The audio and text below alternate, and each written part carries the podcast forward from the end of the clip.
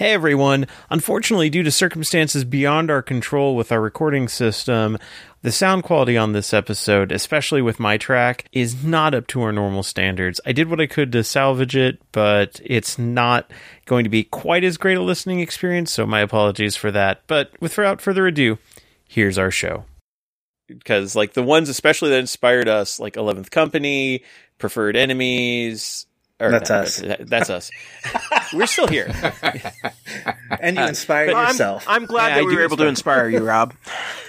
yes. You guys are the wind beneath my wings. Oh, no, just anyway. means since our, our six inch bubble does include us. Yes, yes, it does.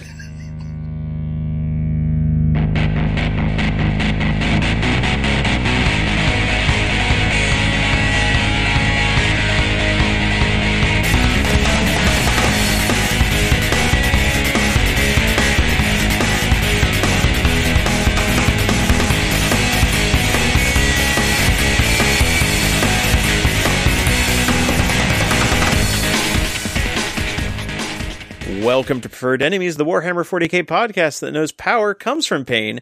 I'm your host, Rob. Kevin? Dennis? And Richard.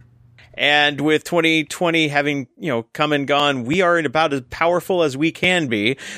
So, uh, but yes, uh, today we are going to be looking at the brand new, and when I say brand new, it will be available on shelves uh, around the time you hear this, like just coming out, because we fortunately got a preview copy of Codex Drukari, uh, which, you know, it's been like an extra week since our last, last episode. So apologies for that.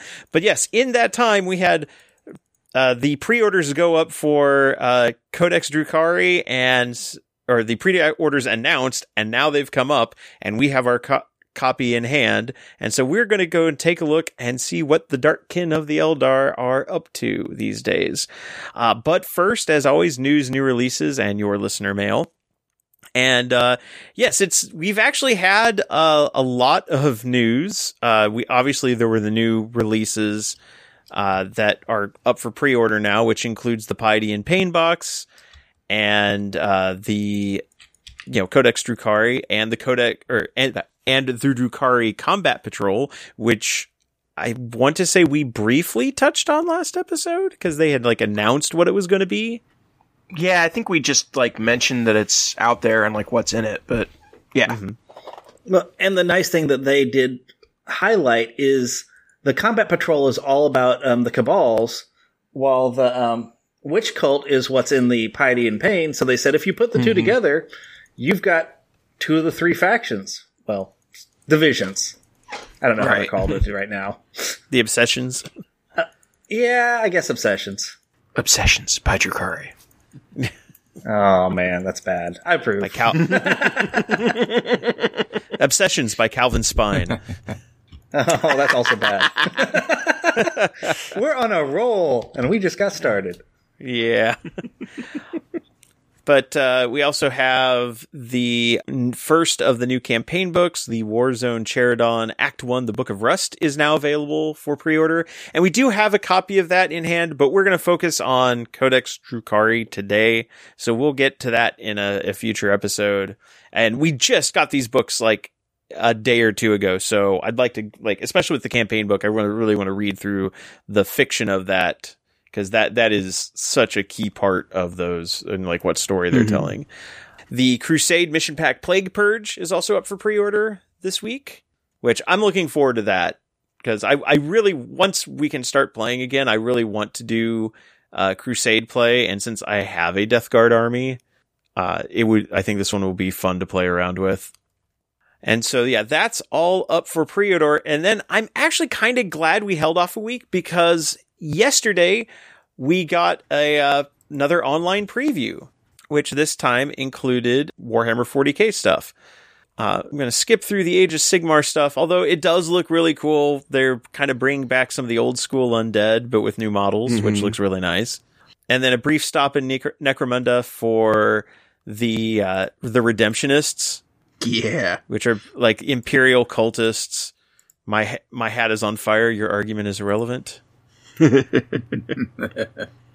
and a new two uh two player starter set for Necromunda that had like it's kind of like a smaller scale, but it has two full gangs and some of the zone mortalis terrain, like the the walls and corners and such. So uh, that'll be a good one for people who are wanting to get into Necromunda. And apparently, it's going to be less expensive than the previous starter sets they've had. So that's cool. Oh, that'll be nice. Yeah. But let's get into the actual 40k stuff. First of all, we're getting a new uh, Mechanicus character and finally a Skitarii character, which is a nice change of pace. I, I really dig the the styling of the Skitarii Marshal. Yeah, it's just kind of nice to not have like because I think their only HQ options were uh, were all tech priests, so it's nice to have something that's just different. hmm And it just it creates more variety in list builds, which is always nice. And then that will be featured in the upcoming Codex Adeptus Mechanicus, which is confirmed. I don't know if it is the. I'm assuming it's the next Codex because it's the only one that's been announced since Drukari. Mm-hmm. Right. I, I think you're right, even though I had the thoughts that it would, was going to be Sisters next since they were in the box with Drukari. Well, we're speaking of sisters. We're we are getting more sister stuff, but I do want to talk briefly about the Mechanicus. One thing they did specify in the preview was that they are getting a lot of their weaponry upgraded to be on par, if not better, than what the other Imperium armies are getting. Like specifically mentioning that they, being the Mechanicus, they keep the best weaponry to themselves. So Mm-hmm. Which that just makes sense. But anyway, uh, moving on to, yeah, Sisters of Battle are also getting some new toys, specifically the Castigator tank, which I think looks awesome. I actually do too. Because they think you had a- basically, a, phrase for it. yes, it's that a Leman Russ and a Predator had a baby and sent it to Catholic school. Because, uh, I mean, it's, it, it's basically a Predator body and turret. I mean, it, it looks like a, a Space Marine Predator, but Yeah. the cannon on it looks like like a cannon off of one of the Leman Russ variants. And they also have an autocannon variant, which also looks like a Leman Russ cannon tank. Mm-hmm. It's got triple heavy bolters because two of them are on sponsons, and one is the front mounted heavy bolter that all sisters tanks seem to have now. Hmm. And it just it just looks awesome. It's a nice Yeah. addition to the uh, to their army. Just to give them more tank options. Well, it looks like it's riding on that um, that new Rhino like Exorcist Immolator chassis because like it it's it's the Rhino chassis, but it's sistered up and it's it's a little bit lower because like to kind of like signify the weight of the weaponry on top and stuff. And it just really looks really ornate. It has really cool like you know flame uh exhaust pipes, you know, and like church de- like it's just it's really cool. I I'm just I'm really glad uh, that they're adding more like weapons and options to that because I think it's a really really cool looking base kit. I'll agree. I mean, I, as people probably have heard, I've started building a sister's army. It was going to be fly, like a lot of tiny flying units. but th- this tank, well, and there are other tanks, makes me contemplate if I go, because I was shooting for a thousand, but if I go 2,000, do I start adding in the tanks? Because I would the think so, tanks all look really, really good. And I'm assuming heavy firepower is never a bad thing to have either. Y- yeah, especially as you get into larger games because you're not really going to need you're not really going to need like a lot of heavy heavy firepower at a thousand points. But when you get up to that full two thousand points, you're going to run into armor that you need to to be able to shoot at, you know, and, and be able to pump out high damage and high rates of fire. So So I'll probably wait till I see the codex to get the heavy art or the heavy things and just keep the thousand points as Yeah. is now. no, that's fair. because because like up until now, sisters have had like you've got the exorcist and then you've got melta weapons, but melta weapons require you to get relatively close before they're fully effective, and having having a, a, ranged anti armor option is Yeah. really nice. one of the one of the things that's kind of interesting to me, and like this is all spitballing for a codex that isn't anywhere near being released yet, but it makes me wonder if this is going to kind of change the Exorcist role a little bit. Because the Exorcist has those two weapon options with like the missiles, where like the heavy missiles and then the anti-infantry missiles. Hmm. and I don't know. I wonder if this moves the Exorcist more into that anti-infantry role, and then this takes out your kind of your anti-armor role. I don't know. It just is interesting because I know I could see the exorcist conflagration missiles being a, a much more viable Yeah. option now.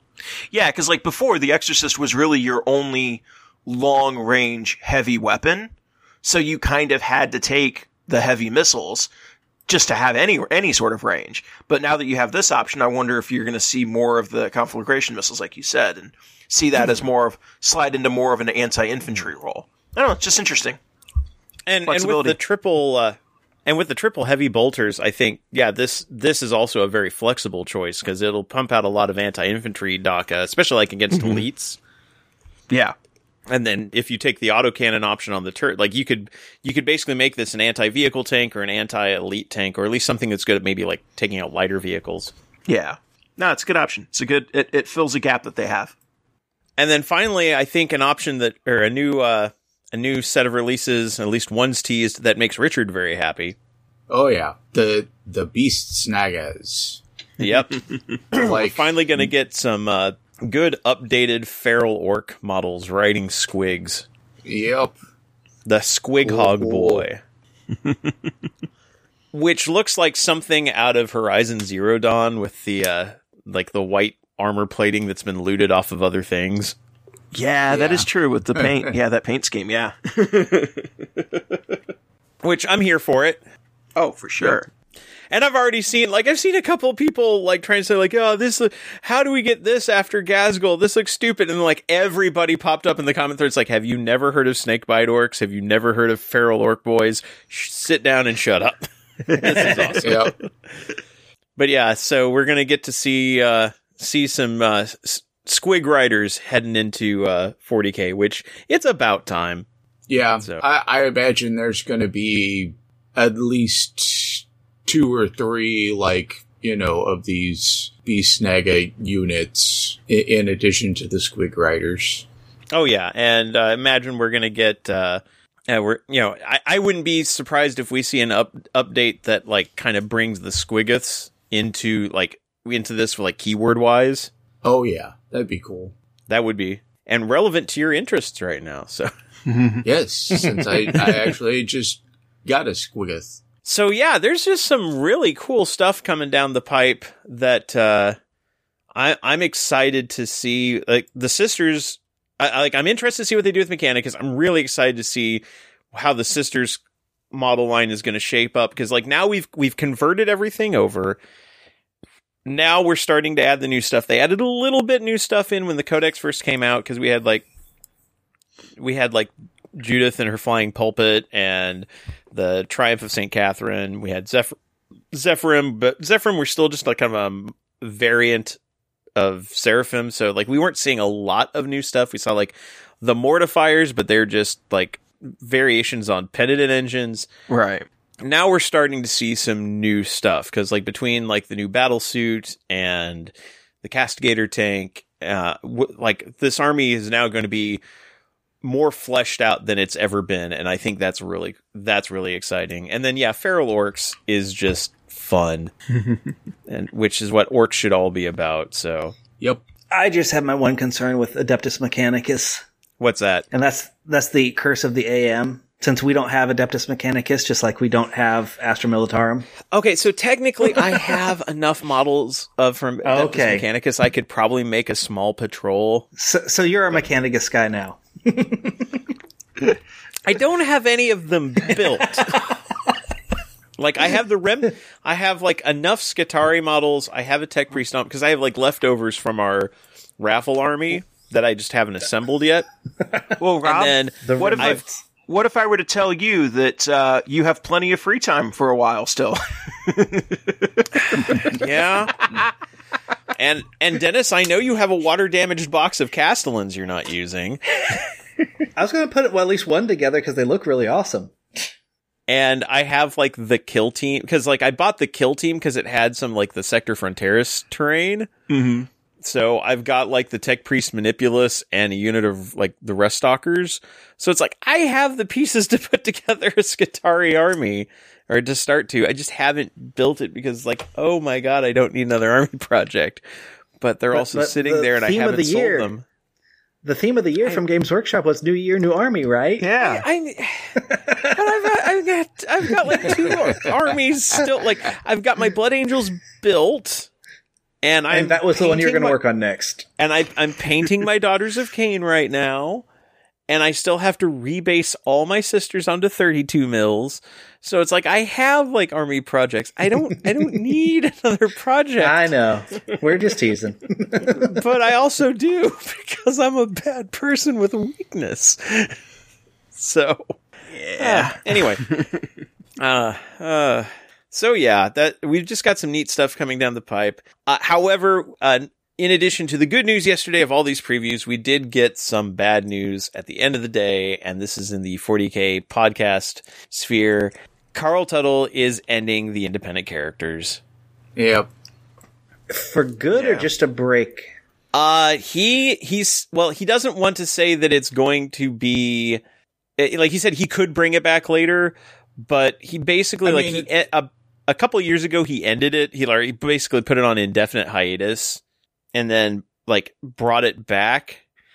But between not being able to play with people because of COVID and I guess he got a new job, which has been taken, a- which has had a lot of responsibility and has eaten up a lot of his time. And he's also trying to make sure he has time for his family. He's just like, I just don't have the time and energy to pour into it anymore. Yeah. I mean, I think all of us can relate in one way or another to some of that. I want to play games again.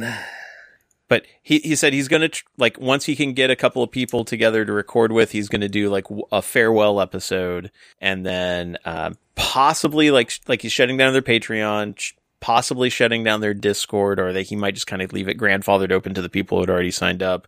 They're going to leave the Facebook community up because that's just been a, just kind of a good pe- place for people to meet and discuss things. But the podcast itself is is going to be retired, and uh, you know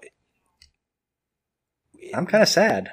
I am sad. Yeah. The you know Yeah. independent characters was one of the shows that inspired me to want to kick off preferred enemies. And I think at this point, all the shows that were around at the time that we started have all have all pretty much gone away. Like, but a lot of the podcasts that inspired us, Eleventh Company, Independent Characters, Dice Like Thunder, uh, which then became the Eternal Warriors. Uh, you know, a lot of those are they're gone. You know, uh, Yeah. 40k Radio came and gone under a couple of different variations but yeah, the like the old guard of 40k podcasts have all, you know, they- they're they're gone now, and it's uh, you know, there's no lack of 40k podcasts. There's been a lot of new ones that have popped up, and so the genre is as strong as it ever has been. But it's still, you know, it's a, it's a passing of, of the torch type moment. you Yeah. know, so. Yeah, it is sad to see, but I also totally understand the idea of I, I just don't have the ban- mental bandwidth to to continue doing it. So Or the actual time.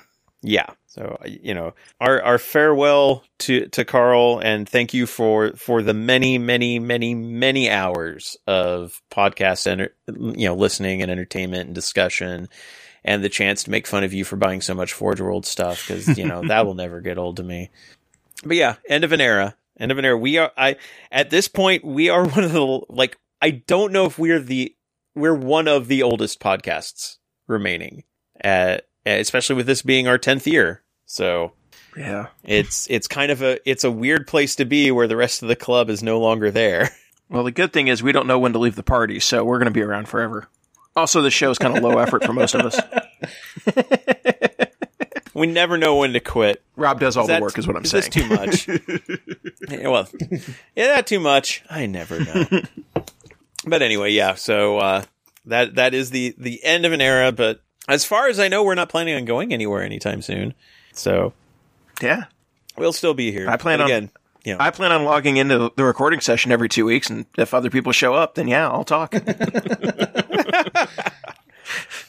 I'm going Heck, to if other people a didn't new- show up, you'd new- still talk. yeah. a new set of Kevin solo episodes. Watch the listenership go through the roof.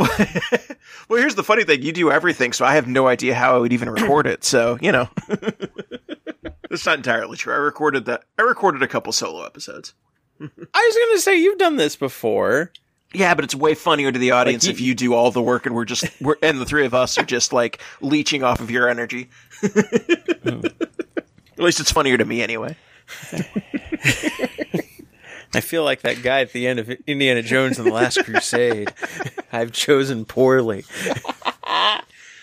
Hey, you you're the ones who asked I me to come. it. You're the ones who asked me to be here, so that's your, that's on you. That is true. but no, I, I enjoy doing it, and I've got I've got plenty plenty of energy left in me to keep uh, keep recording for a while. So I have shelves and I- shelves of unpainted yeah, models, so I ain't I ain't out of this anytime soon. yep. Ah, so on that note, let's move over to some listener mail. And one of the reasons we can continue is we have content from our listeners. As always, these letters are are written by you, the listeners, and if you want to know how to get your letter read on the air, we'll tell you how at the end of the segment. So first off, we've got a letter from Wade Trezise, and Wade writes, uh, "G'day, mates from down under." And that's probably I've probably insulted our entire Australian listenership. Oof, It was a little thick, a little thick. The views and opinions expressed by Rob are not indicative of the rest of the hosts of this show. I, I I'm would sure like all to of us can point do a out, bad I would like to point out we haven't received any hate mail from guard players for our last episode, so I I think we're doing okay. That's All fair. so- hey, he wrote okay. He wrote "Good day, mates." There's only Okay, one that's voice fair, to too. read that in. Okay. So moving on, I I have said the salutation in its native form, and I shall move forward. From uh, my son and I have just started to play Warhammer. I heard you mention an airbrush recommended by Alex. This was in episode 182, I think.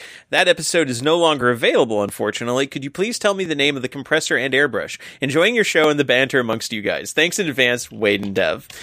Uh, so, uh, first off, I will say if you can't find our episodes on iTunes because up until today, I, I adjusted it today, but uh, up until now, basically our our podcast feed only shows the 50 most recent episodes. I've upped it to 100. So we had just reached the point cuz like this is episode 234. So that episode would have just fallen off the queue. But uh, I've expanded it to 100 so that episode should show back up. But uh, if you ever can't find one of our older episodes, they are all available on our website. So you can Yep. just find that episode and uh, listen to it entirely there. You can da- or download it.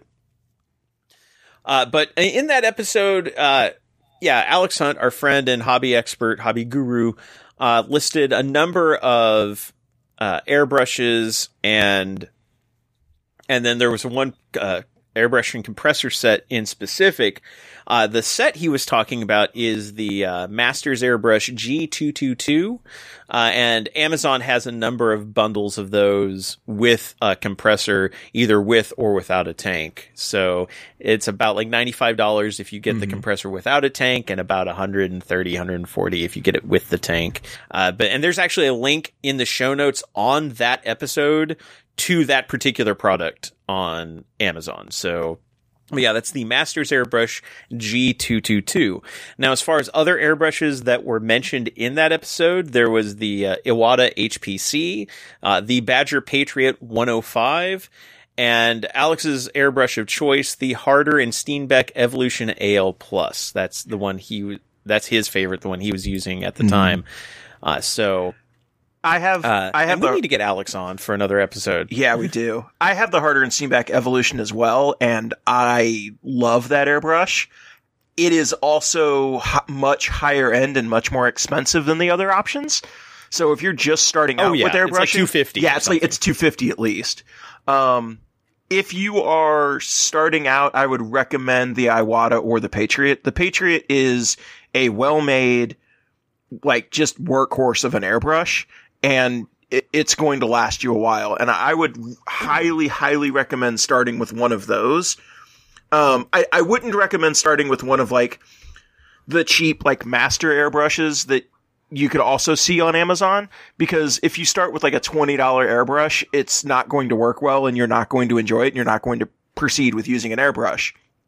But if you spend the 100 or $120 for like the Patriot, it's a good enough airbrush that you'll be able to get a lot of work done with it. You'll really be able to get a feel for it. And then if you decide that you want to take it to the next level, then the Patriot still has a use for like workhorse stuff. And then you can get the Harder and Steenbeck for detail projects and other things as you kind of find your own, your own path and your own style for using the airbrush. Yeah, like he he specifically mentioned like with the Harder and Steenbeck, uh, like it can do like pencil thin lines and things like that. If you're doing like really fine airbrushing, but if you're also just mostly using it for like base coating and doing like like like uh, Zenithal like highlighting and shading, yeah, a Patriot or an Iwata, like the Iwata or Badger are going to be just fine. I have a Badger Renegade Chrome, and it does you know, it, it does really good work. It's got a couple of different needles. And also during that episode, Alex pointed out that a lot of times the difference between the, the higher end and lower end airbrushes is like the higher end will sometimes have better engineering. So like there might be fewer parts to take apart. Like things mm-hmm. might be, you know, they're, they're, they're easier to, to work with, but they're also, there's a higher skill level on learning to use it appropriately because a lot of times they'll have finer tips, which means some paints will clog more than others, things like, you know, just things like that to be aware of. But yeah, starting with like an Iwata or a Badger is definitely a, a really good way to go. Yeah. But uh, as far as getting a compressor, you like getting one of those the the master bundles with like the the tank air compressor Yeah. is a, is a really good way to start. Also, and a lot of the uh, like the the original airbrush I got like back when I first got uh, one of those master sets, it was like a cheapy posh uh, like siphon fed air airbrush, and uh, I do not use that one anymore. Siphon fed is just Yeah. no fun. But uh, the newer ones do actually include like use a gravity fed uh, airbrush, so uh, they're not a bad place to start with, especially if you're just trying to get like ba- like doing base coats and things like that. But yeah, moving up to the Iwata or Badger is a, is a good like beginning step beyond that. Yeah. Um, as far as the the compressor, um, because you're, I think we've linked to the one in the show notes that have that has the uh, uh, tank with it. It really doesn't matter if you get a tankless or a tank compressor at this point because all compressors are good enough that they're mostly quiet enough now that it's not really going to matter. Like you're not really it's not really that much of a big deal a difference. The big thing with the tank is if you're in an area with a lot of humidity, having the tank will keep that humidity out of the line and keep it out of the compressor itself. So that's kind of the big thing. I like having the compressor just uh, the the tank on the compressor because when I bought it, I think it was only like ten or twenty bucks more, and it's just nice to have it.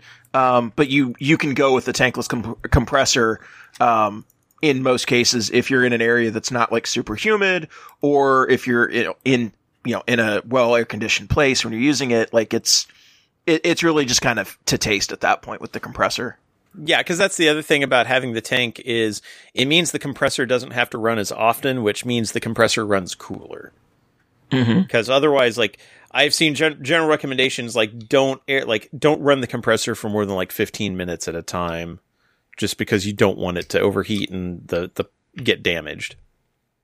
So just kind of space out, like don't like you. It doesn't mean you can only airbrush 15 minutes at a time, but don't do like 15 minutes of straight airbrushing and running the compressor. Just Yeah. But they they do get they do get warm. So having the tank where it just kind of refills, you know, pressurizes the tank, and then you can run off the tank for a long while before you notice any pressure drop in the, and then the compressor will kick in and Yeah. fill it up. I Yeah, I was about to say when I use mine because I only mostly use it for base coating. Um, yeah, it will turn on for like 15, 20 seconds and then turn off again. Yeah, yeah. so I'm not worried about the 15 minutes or getting hot because it hasn't even come close to any of that. Yeah, I, I have one. I have one with the tank, and I love it because yeah, it's the same thing where it it runs for a few seconds, it fills the tank, and then I can paint off the tank for a while, and then it and it just it'll save the compressor some wear and tear on the compressor. Um, but I don't know that it I don't know that it makes like a huge huge difference. but yeah, I, I like if you're doing working on like details on a lot of models in a row, that's where you'll want to pace yourself. So that that's when where having a tank would be really useful. So because you could work for a, for a long while without any issues. But yeah, you can. Uh, yeah, those those would be our recommendations, and those those are based off of what Alex recommended in that episode. And like I said, I think we need to see if we can get Alex on for another episode and see how what he's been doing over the last year of Right. you know being stuck at home with like you know like the rest of us. Exactly. Right, next up is from Matt at Peel and Paint, and the reason I have that is because that's all the name I have for him. But Matt writes, "Hi, Robin all. I hate for my first email to you guys to be a correction, but I've heard the Doomstalker Reanimator dual kit comment a few times, and as someone who has two of both, I felt like speaking up. Pardon the work in progress picture below, neither is close to complete, but I wanted to show what I was talking about. The Doomstalker is a gloriously large model, the Reanimator, not so much. And I'm glad he included this picture because I Yeah. did not like obviously we haven't gotten a chance to play a lot of games and I don't play Necron so I had not seen the Doomstalker in the flesh. Yeah. So Well, and, like, or I guess in the metal. It's been because of like COVID and like the production lines with the Necrons, especially. There are like five or six new models in that range that I have just never seen. Like I've never seen a Hexmark Destroyer, the Doomstalker, either of the new crypt, like the new uh, Psychomancer, or um, there's one other character I think that like they put out that of the Chronomancer that they yeah just that they've just yeah. released that like I haven't seen because I can't find them anywhere. Um, so yeah, this is a really good reference because I did not realize the Doomstalker was that much bigger. Yeah, so I looked on the Yeah. Games Workshop website. It's on a 90 mil base, whereas the Reanimator is on a 60 Yeah. mil. I think that's a slight difference. just just slightly. Uh, he continues. I fear if it was a dual kit, the Doomstalker would be small like the Reanimator. I picked up Necron since I've been eyeing them since fourth, but I never picked them up because I don't buy armies people I play with have, and Indomitus gave me the opportunity to start a new army, and I love how the models look. I managed to pick up a second Necron half on the cheap and supplemented it with a few items. It's good I, I did so because single wound Chaos Marines and Tau suck in ninth. Preach, bro. Yep. while I've while I've been playing for about 20 years, I don't yet have a single good list. I play Tau since third edition, oh. generic Space Marine or generic Chaos Marine since fourth, Thousand Suns since fifth when there were options in the Marine Codex, and now Necrons. The reason I say I don't have a single good list is because I build my armies for flavor and sex appeal. The Reanimator is a beautiful model, which is the bigger reason why I have two than the fact that they are amazing in game. As such, I don't have any Tzaangors in my sons because they aren't dusty spacemen, and now I regrettably threw out the drones that came with my Tau when I first built the army because I love the appeal my army has visually and with the lore. Anyway, this has been a long, convoluted way of saying they aren't a dual kit because they aren't the same size, and I'm happy because the Doomstalker is beautiful.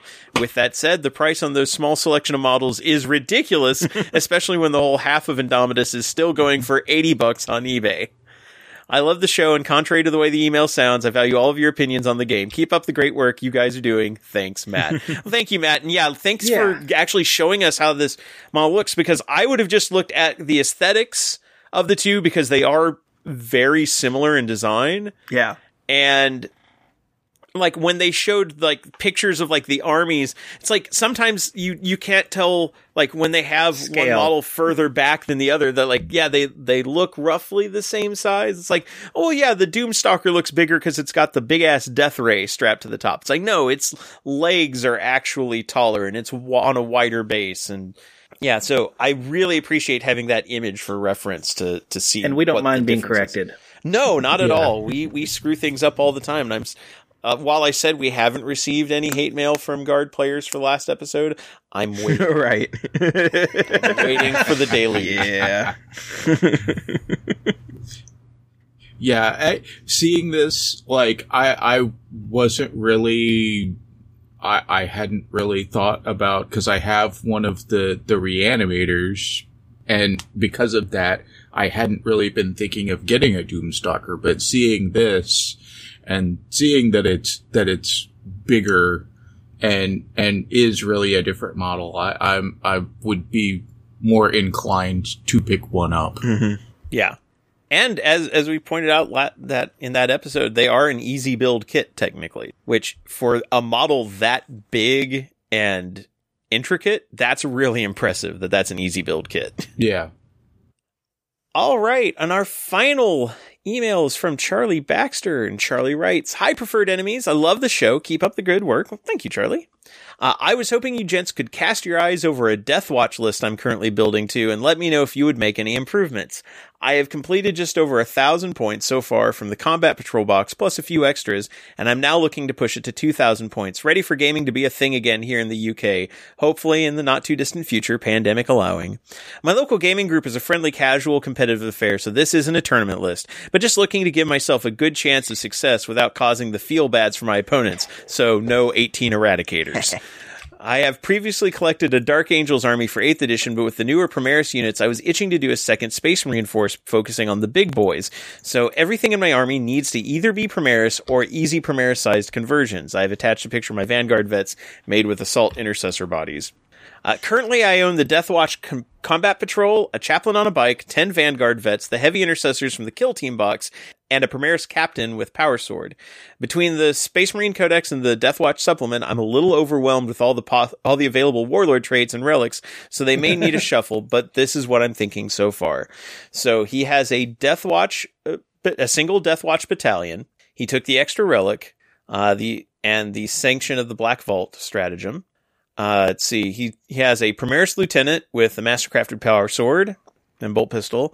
The Captain with the Mastercrafted Power Sword, and that's his Warlord. With the uh, Paragon of their chapter, Ultramarines Adept of the Codex, as his Warlord trait.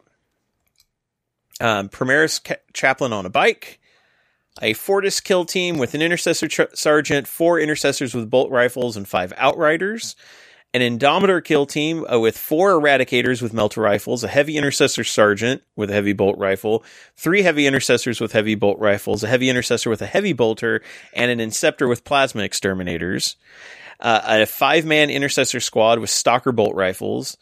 Then an aggressor squad with flamestorm gauntlets, a company champion, a Primaris apothecary, a Redemptor dread with the heavy onslaught Gatling cannon and the regular onslaught Gatling cannon, uh, a Vanguard vet squadron with uh, two storm shields and chain swords, two thunder hammers. Okay, there's okay three storm shields and and chain sword, two with thunder hammers, four lightning claws, and then a sergeant with a heavy thunder hammer, and then a whirlwind for his heavy support. The general battle plan is the Indomitor kill team forms a battle pile with captain, apothecary, and lieutenant and walk to the middle of the board for an objective or to do the Oath of Moment secondary whilst pumping out maximum shooting damage. The Outriders combat squad shoot off to take fur- further away objectives, and the Dreadnought remaining intercessors take closer objectives or look to take enemy units off their objectives, supported by the company champ with, for his invulnerable save aura. I can use the special issue ammunition strat on the Stalker Bolter team for some extra utility if needed. Turn two, Chaplain races up and uses the Beacon Angelus to teleport the aggressors in to clear chaff and create a path for the Vanguard vets to deep strike with plus two to the charge. The vets should be able to take on any big threats in their close with their close combat punch. I figure the five damage Thunderhammer on the Sergeant should handle most things, and the option of using Brotherhood of Veterans stratagem to make them either Blood Angels or Space Wolves, depending on whether a plus one to hit or plus one to wound is more beneficial. Meanwhile, the Whirlwind just sits back on a home objective and uses the stratagem to make an enemy combat threat fight last, possibly something fast, charging my Indomitor brick, or a monster or character that my Vanguard vets want to go into. So, questions. One, the combat patrol box came with a lieutenant, which is why he's in the list. But would a similarly priced HQ be better? I'm considering a librarian or even inquisitor for some psychic potential, am, although I am tight for points. Two, what other warlord traits and relics are worth looking at? I can add another with stratagems if the chaplain would benefit or shuffle these around. Although I gather the chief apothecary and selfless healer is a bit of a must take from all the marine battle ports, reports I've seen. And third, as a modeling question, are there any ideas to make a Primaris Whirlwind? I was looking at maybe mounting the missile launcher turret on one of the new Primaris grav tanks as an upscaled option, although it gets expensive quickly, or alternatively trying to add grav plates to the existing Rhino chassis to make it float. Any other options you can think of? Just how much bigger is the Impulsor compared to the Rhino? Thanks for reading my ramble. Keep well. Charlie from Cheltenham, England. Um, on that last one, the modeling question, I like I don't know if you could really put a whirlwind turret on a Primaris grav tank and have the scale be Yeah. right because the the Rhino body I think is still smaller than like even the uh the impulsor. Mm-hmm. Yeah, it yeah, it definitely is going to be smaller. Yeah, the impulsor. Okay, so it looks like the impulsor's a little bit wider than the Rhino, but more importantly, it's a little bit longer. So what what might work? And and again, I'm just spitballing because I, I don't know if this is actually um, viable or not. But the um, Hammerfall bunker has uh, the Primaris Hammerfall bunker has that basically whirlwind missile launcher like bit on top of it.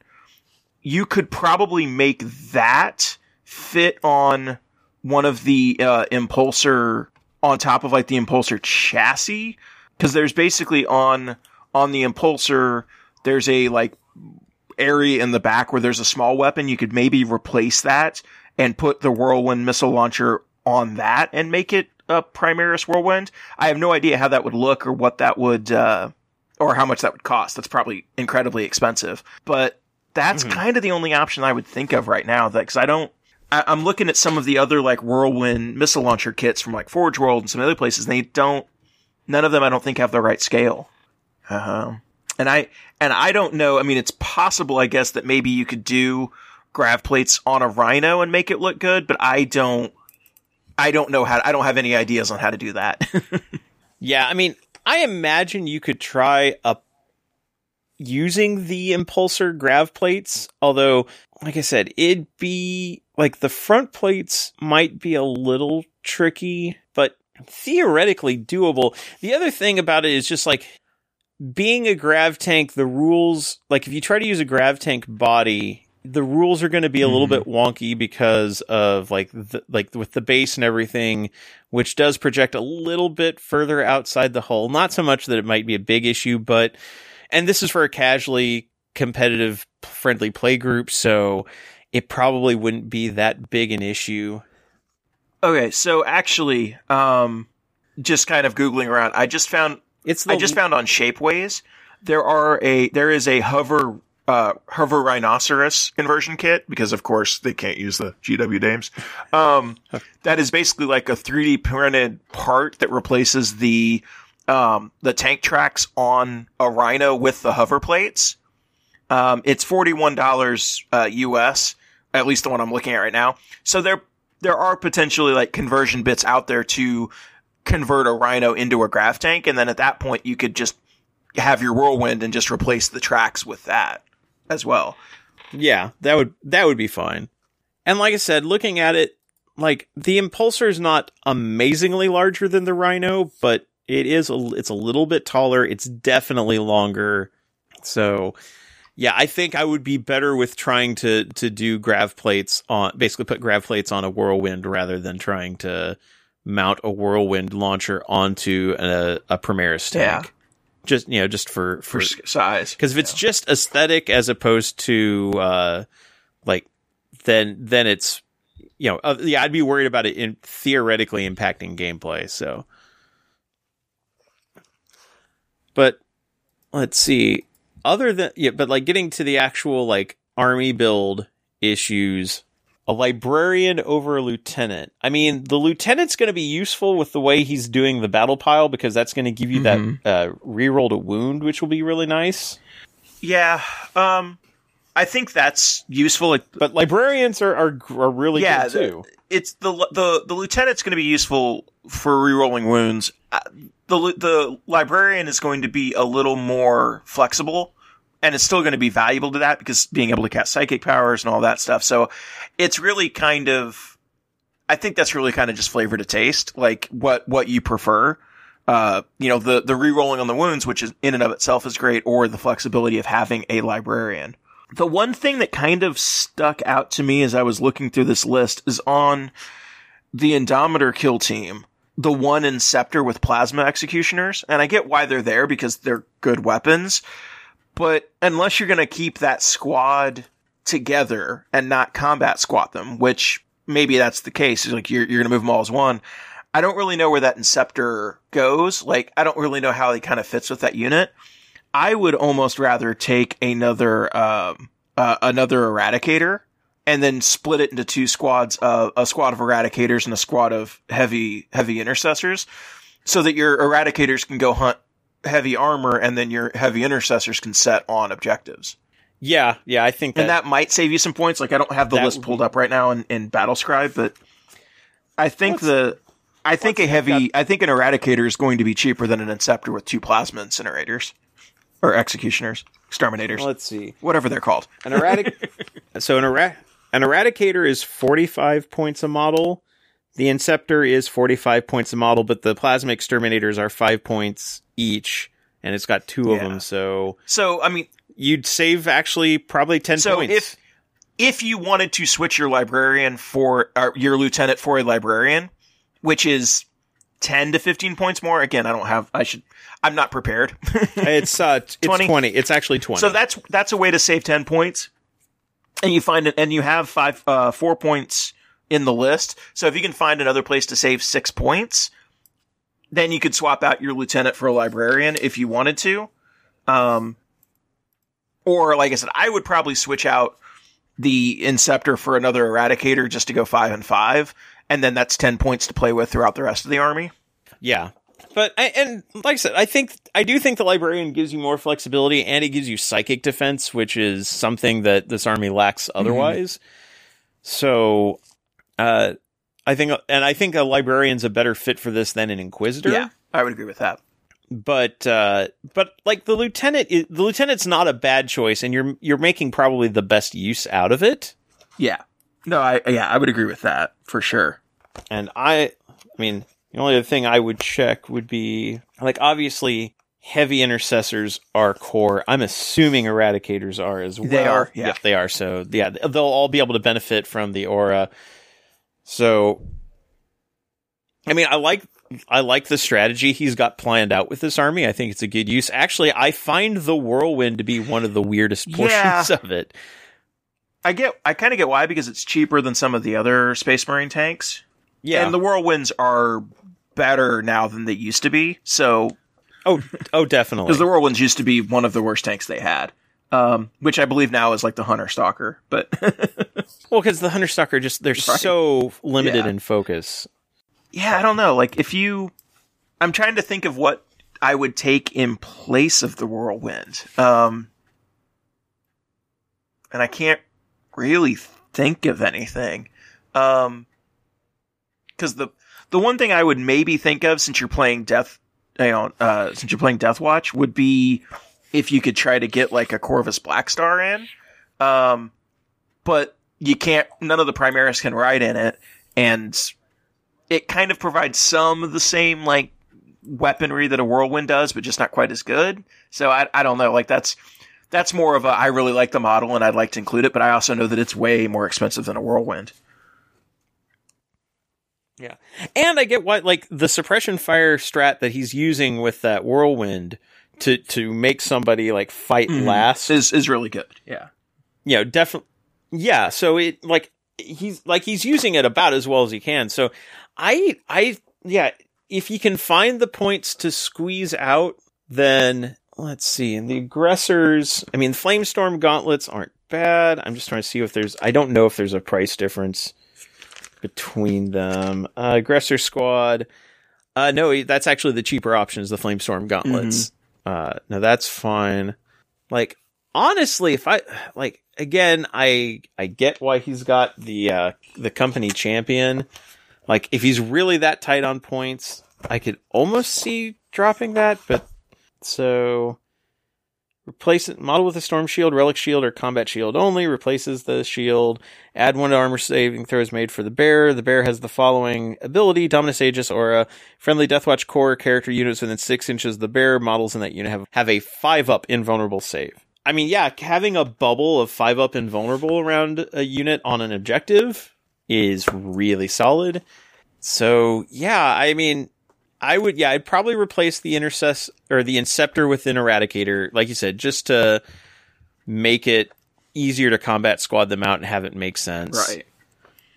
But otherwise, yeah, I don't really have a lot of I don't really have a lot of other criticisms. Like if you can find a few points by like maybe, you know, swapping weaponry around on the Vanguard vets to get another five points, switch the the you know, the lieutenant out for a librarian, but honestly that's that's completely flavor at that point, how you want to do that. You're not gonna go wrong with having the lieutenant instead. Right. I, he could save another five points by dropping the Icarus pod off of the Redemptor. Mm. That would be the only the only other thing I could I could see because I'd I'd want to keep both Gat, Gatling cannons. I mean, the, Yeah. the second onslaught Gatling cannon is is another five points. So like if you really had to squeeze points out, but those are those two together plus the storm bolters. That I mean, that thing is just going to do dakka for days. Yeah. So But no, like I like it. He's got a, he's Um, got you know good bikes. He's got several units that can shoot at long range. He's got the eradicators for heavy armor.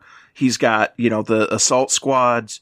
You know the vanguard vets to be able to to take things out. Like I, I this sounds like it'd be a fun list to play. yeah, And then otherwise, uh, warlord traits and relics worth looking at. I can add another stratagems that the chaplain would benefit.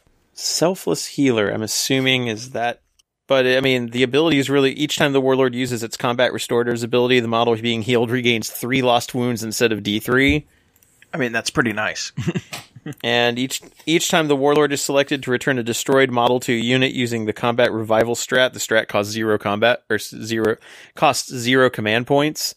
I mean, those are both really solid.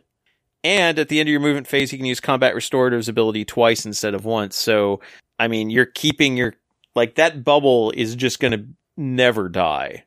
So, I mean, I I could definitely see that cuz otherwise he's using Okay, he's already got Chief Apothecary Selfless Healer worked into the points.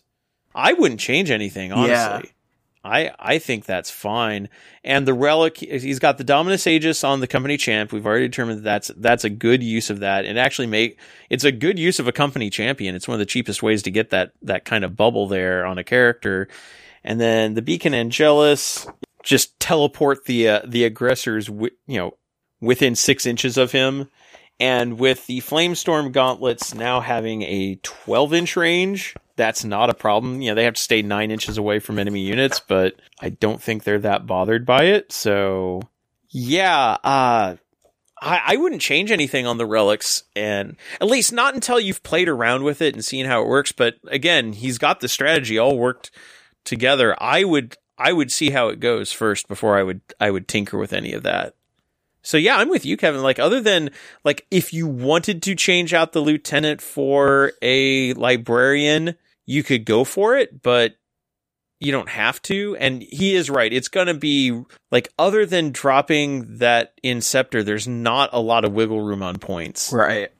So no, Charlie, I th- I think this list is pretty good. You know, is pretty good as is. Change out the Inceptor for a fifth Eradicator just to make those those combat squads a bit cleaner. And I would say, player like give this a go and see how it. You know, once it's safe to do so, give the list a go before you make any changes. And I wouldn't make any like large changes to it necessarily. It would be at this point small tweaks, if anything. And if you have a list you would like us to look at, or a question, or a correction, or just want our opinion on something, or some a callback to an old episode, uh, there's multiple ways to do that. Uh, in fact, there are three really good ones. So the first is email, and our email addresses are our first names at preferred enemies. So Rob at, Kevin at, Dennis at, Richard at preferredenemies.com. Uh, second is Facebook. Uh, we are at facebook.com slash preferred enemies. You can like us there, follow us. We post uh, news, updates, uh, episode releases, and other bits, and people can discuss them. And uh, third is Twitter. We are at twitter.com slash preferred enemy, singular. And we take comments and letters uh, from all three of those sources, collate them together, throw them into the hopper, and read as many as we can in an episode in a reasonable amount of time. Uh, we are currently uh, empty on the hopper, so if you want to get your letter in for the next episode, now's a good time. Uh, also, if you want to help support the show, uh, actually, we'd first ask that if you have the spare funds available that you look at uh, charities, food banks, etc. in your area to put that money to first. But if after that you want to continue to help us out, uh, you can go to patreon.com slash preferred enemies and it's basically an online tip jar. Uh, it, we don't lock any of our episodes behind a paywall. And, uh, so you can listen to us completely free, but if you want to help us out and you can throw us even a dollar a month we use that money to help pay for hosting, to uh, replace microphones that break, uh, and eventually it'll help us travel to events so we can cover them and report back on them to you. Uh, but uh, you you can go to patreon.com slash preferred enemies to help support us, and if a lot of people throw in a dollar, it adds up and helps out. So we really appreciate it. Uh, we're going to go ahead and take a break for sponsor identification, and when we come back, we'll be taking a look at Codex Drukhari. See you in a bit. Miniatures. We build them, we paint them, we love them. That's why we also want to get them to the battle and back again safely. And that's where KR Multicase comes in. They offer a complete model storage and transport system. They offer a wide selection of core trays for standard size miniatures, as well as custom cut trays for specific models. KR's trays are made of a soft foam, available in a variety of colors that won't scratch or snag your models. And to protect the foam, the trays are carried in easily stackable, swappable cardboard cases. They also offer a full range of Kaiser bags, backpacks, and aluminum cases for transporting your KR cases. You can even choose from pre-built tray selections to suit your army, or use the autofill app to find just the right trays for your particular force. Whatever your game 40k, X Wing, Warmahordes, or Historicals KR Multicase has the cases to fit your needs. You can find out more at krmulticase.com. KR Multicase, soft foam for your figures, hard cases for the soft foam.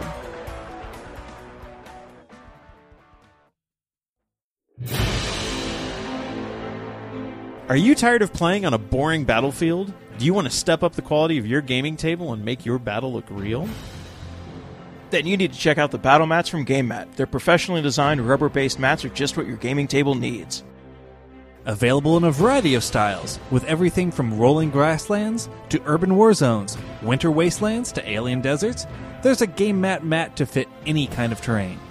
Their mats are padded, anti slip, waterproof, and when you're done rolling dice and battling on your mat, just roll it up and stick it in the convenient carrying bag for easy transport and storage.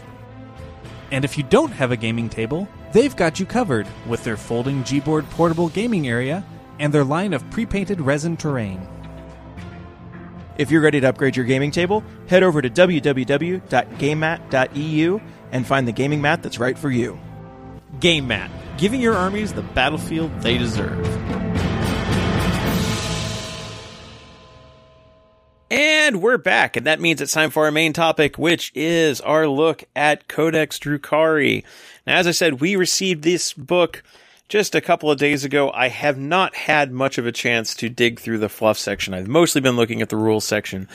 So I I can't quite tell you yet of any updates, but what I can tell you is a little bit of history of the Drukhari themselves, formerly referred to as Dark Eldar. This was basically the half of the uh, the ancient Eldari race that when they when everybody got like really hyper intense on emotions and going crazy, uh, they were the ones who decided that after Slaanesh was born and the Eye of Terror was formed, that uh, well, the way they were doing things had been fine all along. They just needed to be somewhere else, so they retreated into the webway. However, Slaanesh being born is still pulling at their souls, even inside the webway. And so they've decided that the best way to replace that is to make other people hurt and take, and then have bleed their souls to Slaanesh. Of course, they don't like Slaanesh. They still hate Slaanesh, but this is their cross to bear. So they basically turned into pirates and raiders kidnapping people to use as slaves and pain puppets, and just generally causing mayhem and destruction wherever they go. And they're mostly headquartered around a nexus in the webway where the city of Commorragh is located. And Commorragh is basically like the worst city ever. Cause it's like an entire city run by S&M mob bosses. I don't know. It sounds like it'd be fine if you're into it. Yeah, well, yeah, if you're into it, but the thing is, they don't care if you're into it or not. Consent is not something that comes up often in Drukhari Uh, conversation. Okay, fair enough. But didn't the Yeah. city get destroyed? Or at Uh, least. I it got invaded by by chaos Yeah. during the uh, whole Gathering Storm storyline when uh, like Yvraine was involved, and there was like ma- machinations from Asdrubal Vect, who is the head of the Kabal of the Black Heart, and cabals are basically giant organized pirate mobs, and so. Yeah, he's ostensibly the head of the city, more or less. Of course, you know, it's one of these things where you, you can't trust anybody. Everybody's gunning for your position and you don't trust them either. So they don't trust you.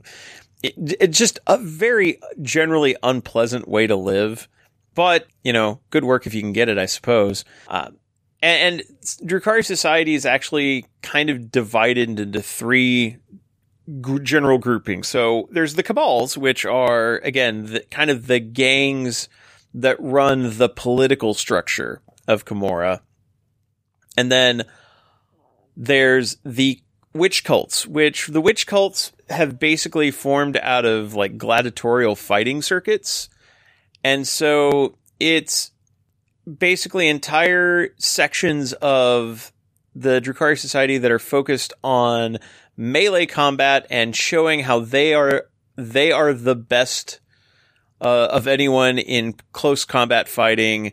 Uh, they're big fans of using drugs to improve their combat uh, abilities, and so and they kind of run around in gangs with uh, they, they like to go fast, so like your your jet bikes and hoverboards fall into the the Wych Cult section of, of Dark Eldar Drukhari society.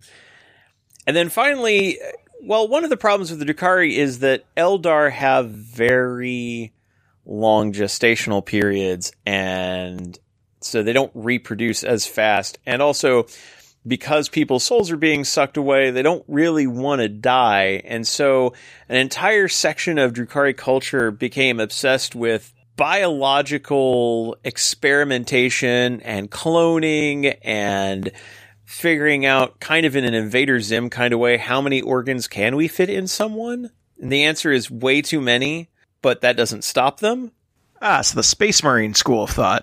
I mean, Pretty much. you if you put them all in one place, then then it it works better. yeah true More more organs means more human, right? exactly. But like uh like where space marines kind of stopped like you know two hearts two hearts. So just so you got a backup heart. Like the what what ended up becoming the uh the homunculus covens uh they're they're like okay well how about extra spines and extra arms? And you know what? Let- let's just keep an extra bag of organs so we can swap them out as needed. Also they are really into finding out the best way to uh, torture people to to get that maximum amount of pain to feed feed the the the hole in their souls. Also, they're really good at rendering people down to make those combat drugs that the uh, that the wych cults love so very much. And so, basically, Drukhari Drukhari culture is equal parts, like I said, S and M based politicking, ritualized blood sport, and body horror. So if these things appeal to you in any way, Drukari might be the faction for you.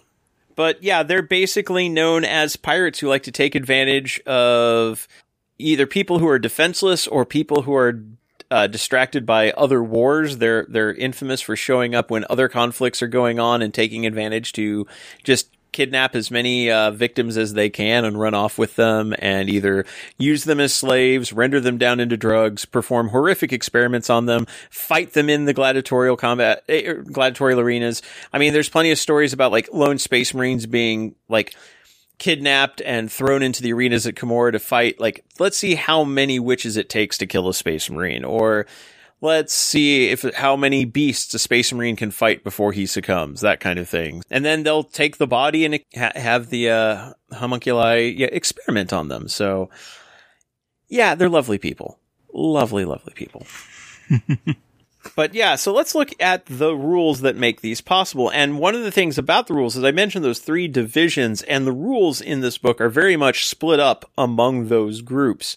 And I would like to say that as complex as that can make army building for for this faction, this codex is possibly the best organized rule wise of any of them they've done because not only does it somehow manage to thread that needle in which all three of these groups work together and work separately, but they've found ways like they give you examples of how to build these together so and and exactly like this is how this functions it gets rid of a lot of that gray gray area and wiggle room that can make some the can make this confusing if it's uh if it's more uh, vague than that. So uh, we're going to start out talking about how detachments are built, and one of the things we had in the Eighth Edition Codex was the idea that, well, because each of these forces is separate, and because of how keywords work, like you didn't want to have an army where it's like, okay, well, we have all these mixed abilities because the thing was you could still only have one warlord and you could only have one like named key, like chapter style keyword in a detachment. So they wanted you to like, well, like your kabal will have a different set of keywords than your wych cult than your coven. And so the best way to build them in 8th edition was, well, let's take three different patrol detachments, one for each. And so they used to have a rule that said if you had three patrol detachments, then you would get more command points. Well, because you don't get command points based on detachments now, you get them based on game size and then detachments cost command points. What they now instead have is a rule that says if every detachment in your army is a Drukhari patrol detachment, they all becomes they all cost you zero command points. So if you're playing a 2000 point game, you're going to have your and you build everything out of patrols, you're going to have your full 12 command points to spend on stratagems. That and that doesn't require you to have one of each kind of detachment. It's like you could have two different kabal detachments and one wych detachment, or depending on game size, you could just have two patrol detachments, and it, it would still apply. So it scales well, which is good. The other thing you can have is a real space raid detachment. Now, a real space raid detachment can be any kind of detachment, generally a battalion or a brigade if it was a really large point game.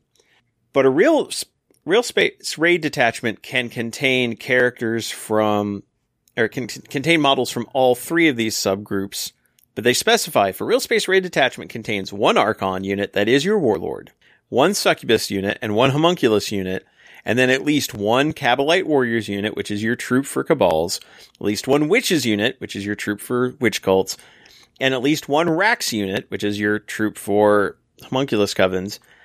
All other units, excluding Blade Blades for Hire units, unless otherwise specified, which Blades for Hire cover like the few units that are kind of mercenaries and will work with any of these factions.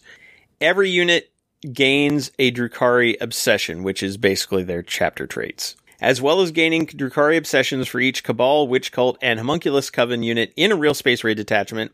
You can also select the associated Kabal, Wych Cult, and Homunculus Coven relics for units in that detachment, even though your Warlord is not from a Wych Cult or Homunculus Coven.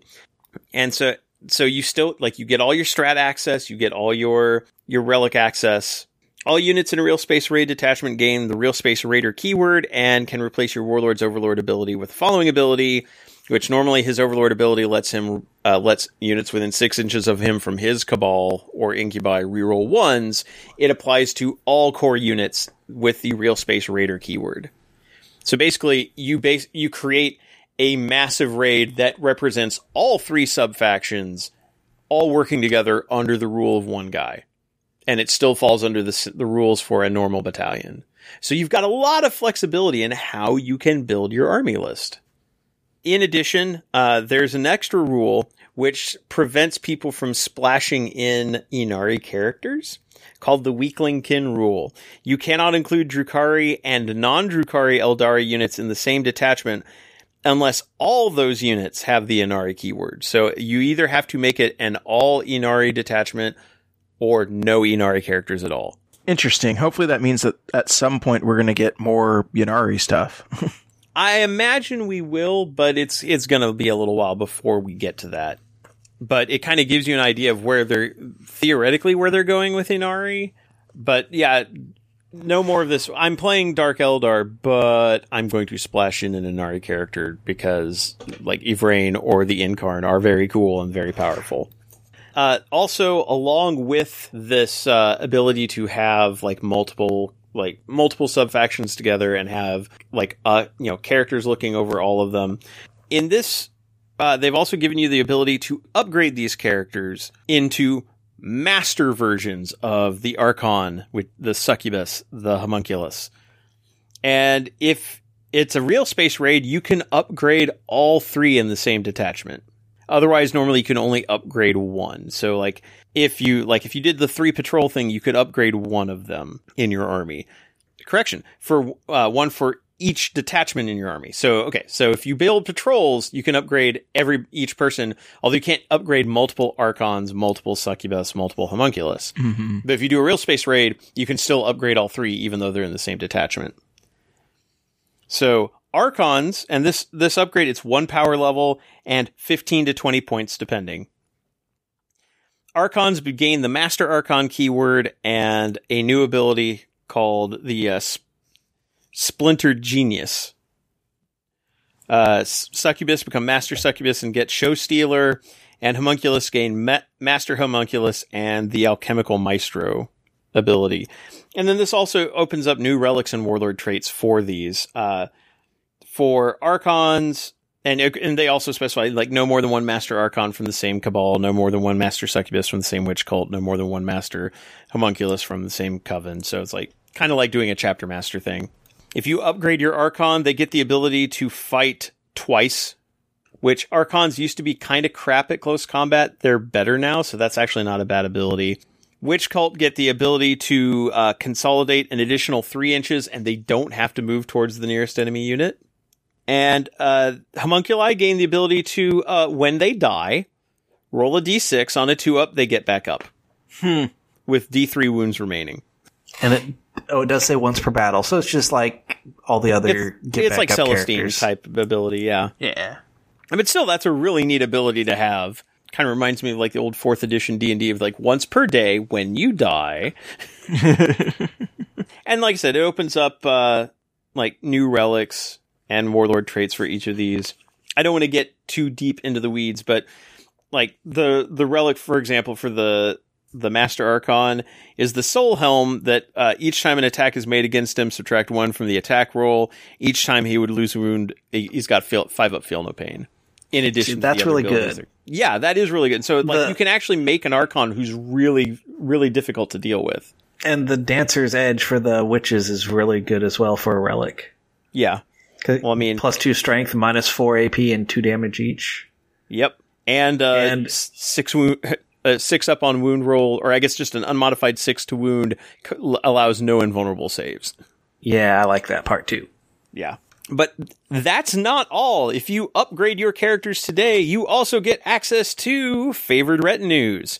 And this brings the return of something they used to have, I think in what, like the fifth edition, fifth and maybe sixth edition codexes, where they had like, you had like Kabalite warriors and then you had the elite version called Kabalite Trueborn and a little bit of fluff back, fluff background on that most uh, Drukhari, because again of the, the long uh, gestation times, aren't born the old fashioned way. They are grown in the lab and popped out of little capsules, and they're called half born. Well, Trueborn, because they are made the old fashioned way, have kind of a higher rank in society, so they're they're considered more elite. So if your army includes a Master Archon, Master Succubus, or Master Homunc- Homunculus, you can upgrade one unit of Kabalite warriors, like per Master Archon, or one unit of wyches per Master Succubus, or one unit of uh, Wracks per uh, Master Homunculus, to either Kabalite Trueborn for warriors,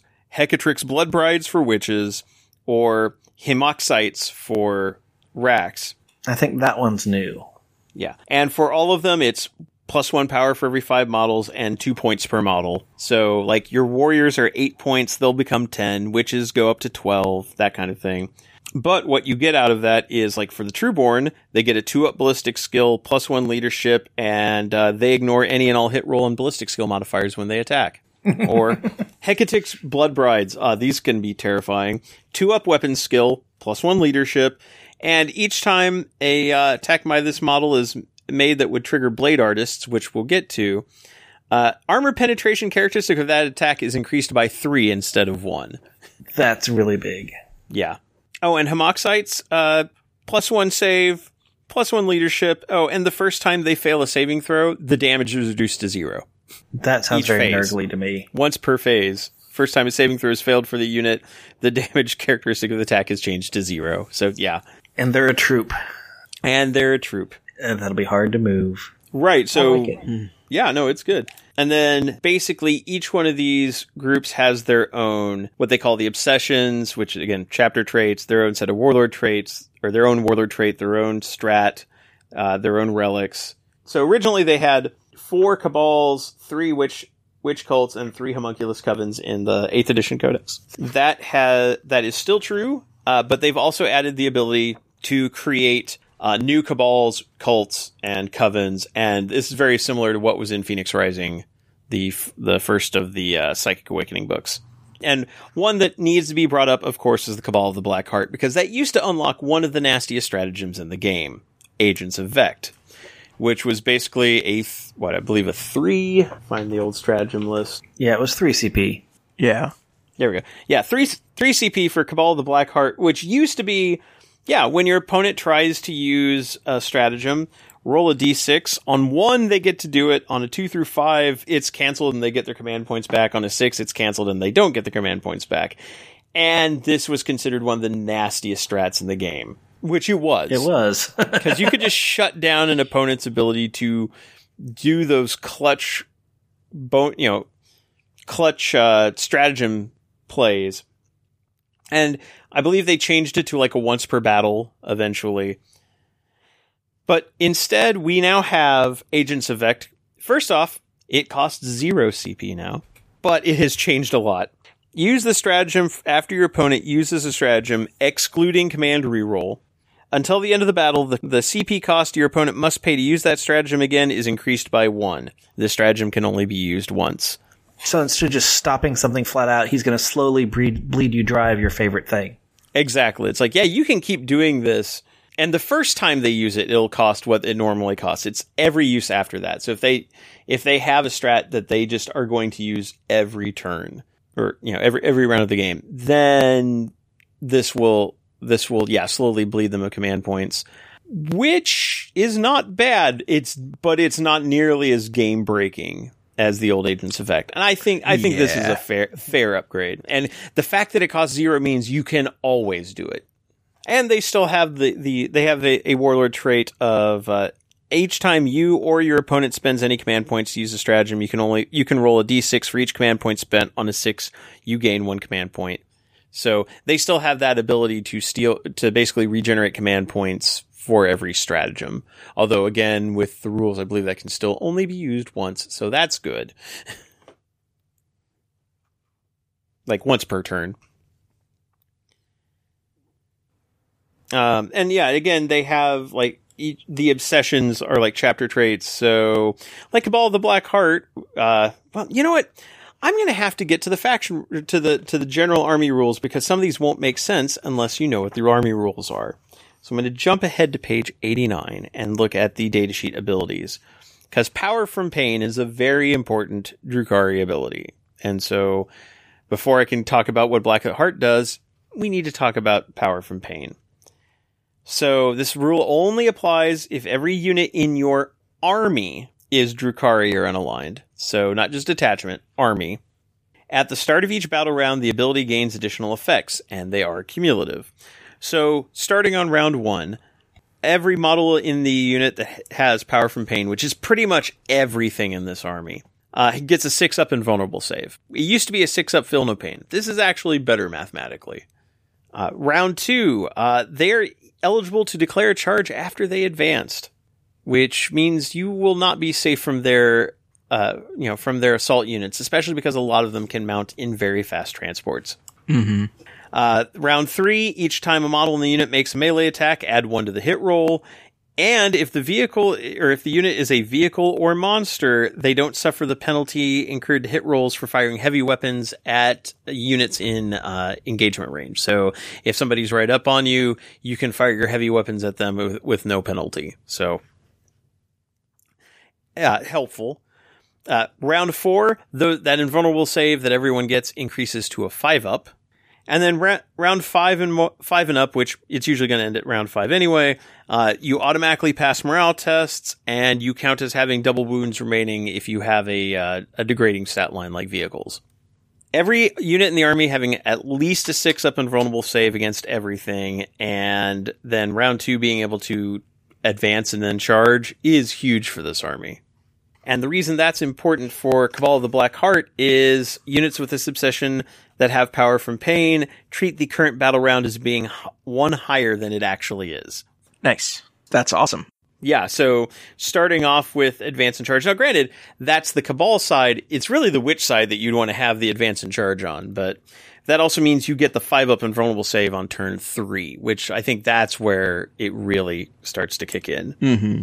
And if a real space raid detachment includes a Kabal of the Blackheart Archon until the end of the battle, all blade for higher units in the de- detachment also treat it as one higher. So your scourges, your mandrakes. I believe incubi are considered blades for hire. So, yep, incubi are blades for hire. So, yeah, basically anything that is not a wych or a coven gets the boost. Also, each time a unit with this obsession is selected to shoot or fight, you can reroll one hit roll when resolving that unit's attack. So basically, the idea is like the Kabal of the Blackheart is better at everything than you are. Um, there's Kabal of the Poison Tongue, which makes your uh, poison weapons better. Poison weapons will always have a fixed number that they wound on.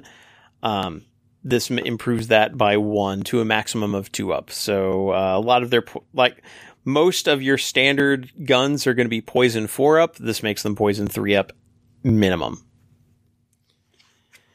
Uh, Kabal the Flayed Skull is uh, each time a model with this obsession that can fly or is embarked upon a transport unit that can fly makes a ranged attack. The, benef- the target doesn't receive light cover. It's okay. And, but also two inches to the move characteristic of your vehicles, which is really good. And then Kabal of the Obsidian Rose is add six inches to the range character- characteristic of all your assault, rapid fire, and heavy weapons, not counting relics. And you can reroll wound rolls when making uh, when you shoot or fight. So That's the instead one of I was rerolling hit rolls like Kabal, like Blackheart does, Rose rerolls wound rolls. Uh, wych cults, we have three. There's Cult of Strife, which is Lelith Hesperax's cult. They can always fight first. And if they declare a charge, and if there are no other units from your army within engagement range, then they add one to the charge roll. So again, there is no hiding from them. They will catch you, they will find you, they will hurt you badly. And their warlord trait is each time the warlord makes a melee attack, an unmodified hit roll of six scores two additional hits. And their succubuses, and especially Lelith, who has this as the her warlord trait, have a ridiculous number of attacks already. Uh, Cult of the Cursed Blade, add one to your strength, which that's really good for this army. I, I'm liking that. Yes. Uh, each time you make an unmodified saving throw of six for a model with this obsession against a melee attack, after the attacking model's unit has finished making its attacks, that enemy unit suffers a mortal wound. Repost. Yep. Cursed Blade is, is just a really good one. And then Red Grief, uh, you can reroll charge rolls and you add two to your advance rolls. So again, you cannot hide. And then finally, Homunculus Covens, uh, we, you, we get, uh, the Prophets of Flesh, which used to be like the, the auto take coven. Because they used to have a five up feel no pain and that made it a four up feel no pain, which considering how tough their units already were, was really, really good. Now it's instead at the start of your command phase, each character, grotesque, and monster unit, which would be your Talos and Cronos pain engines, uh, regain one wound. And Oh, each time nice. uh, an attack is made against a unit with this obsession, unless the attack is strength characteristic eight or more, then one to threes on wound rolls always fail. So they basically have transhuman physiology built in. Unless you hit them with a las cannon, in which case they don't get to walk that off. Then there's Dark Creed, which is the ant, which basically is anti-leadership. They've got a six-inch minus one leadership aura, which also subtracts from combat attrition rolls. And if you uh, attack a unit whose leadership is equal or less than yours, you add one to your hit rolls. And then finally, the Covenant of Twelve. Their uh, armor penetration on melee weapons is better by one, and they can, if they're performing an action, they can still attack with ranged weapons without the action failing. Oh, that is so nice. Get some wracks as your troops with this. Mm-hmm. And Rex can have some. Uh, I mean, normally they're armed with melee weapons, but you can throw in a couple of like one gun, one, like one or two guns in the unit. So it's not. Well, I'm also thinking if someone tries to charge them, because if somebody charges, you can't do your action, but now they still could. Oh wait, no, make just attacks with ranged weapons. You're right. Wait, I ranged weapons, so- attacks. no, no, it's just with ranged oh, weapons, okay. which means it's it's actually Yeah, not not not, quite as good as no, you thought. It I, I misread it. Yeah. Although I would say if you had a Talos performing an action for you, that could actually still be good because they can be loaded up with gun. But otherwise, yeah, it's there. I mean, the armor penetration's okay, but honestly, Prophets of Flesh is still probably the best one, although it's been toned down a bit. Otherwise, Right. I, you might look at making your own, and they've got it, it's one again one of these like pick two from this list. Although there are some obsessions for all three types that are marked as all consuming, which basically means they count as two, and that becomes your your obsession. And then we get to page 66, which is one of my favorite pages in this book. And it is the example of building a real space raid. So they have it broken down by like battlefield role and showing which sections fall under which, like which ones are the cult, which ones are the kabal, which ones are the homunculus covens. And then beyond that, also showing Okay, so here's like I'll just break down the example that they give so you can see how they've how they've spelled this out. This example shows Alex's strike force sized Drukhari army organized into a single battalion detachment. Alex has designated this detachment as a real space raid detachment. Alex's army includes an Archon, who is his warlord from the Kabal of the Black Heart, a Master Succubus unit from the Cult of the Cursed Blade, and a Homunculus unit from the Hex. Because this detachment is a real space raid detachment and contains the required units described on page 49. Every Kabal of the Black Heart unit gains the Thirst for Power obsession. Each every Cult of the Cursed Blade unit that detachment gains the Only the Strong Will Thrive obsession. Because the Hex are not one of the homunculus covens listed, he must instead create a con- coven obsession for them, so which he he picks two, and those all the Hex units gain those obsessions. Uh, because Alex has made the Archon unit the Warlord, it can be given the Kabal the Blackheart's Labyrinthine Cunning Warlord trait. He's also spent one command point to use the Alliance of Agony stratagem. Because of this, the Master Succubus unit has been given the Cult of the Cursed Blades Treacherous Deceiver Warlord trait, and the Homunculus has been given the Master Nemesine Warlord trait. Alex has designated this detachment a real space raid, so command points can be spent during the battle to use the Agents of Vect stratagem, as it also includes a Master Succubus uh, it can use the venomous shard bomb stratagem and any others that, in addition to those found on pages 68 to 70 and any others from any other publications. Because this detachment is a real space raid, Alex has given the Master Succubus unit the Cult of the Cursed Blades relic instead of only being able to select the select the one from the Kabal of the Black Heart. However, he's also spent two command points to use the prizes from the Dark City stratagem twice, allowing Alex to give the Archon and the Homunculus separate strat or separate relics as well. So they basically go through and it's like, yeah, because he's done, he's made these choices, he still has access to this. And he may have to spend some command points to give extra warlord traits and such, but he has the options to do it. And showing exactly like how he's having to go through and like, oh yeah, he picked a, com- like he picked a kabal that doesn't exist. So he has to pick his obsessions for that and things like that. So I love having this very clearly spelled out in something that could be otherwise very confusing yeah, having the examples really, really uh, illuminates the what they're talking about in here.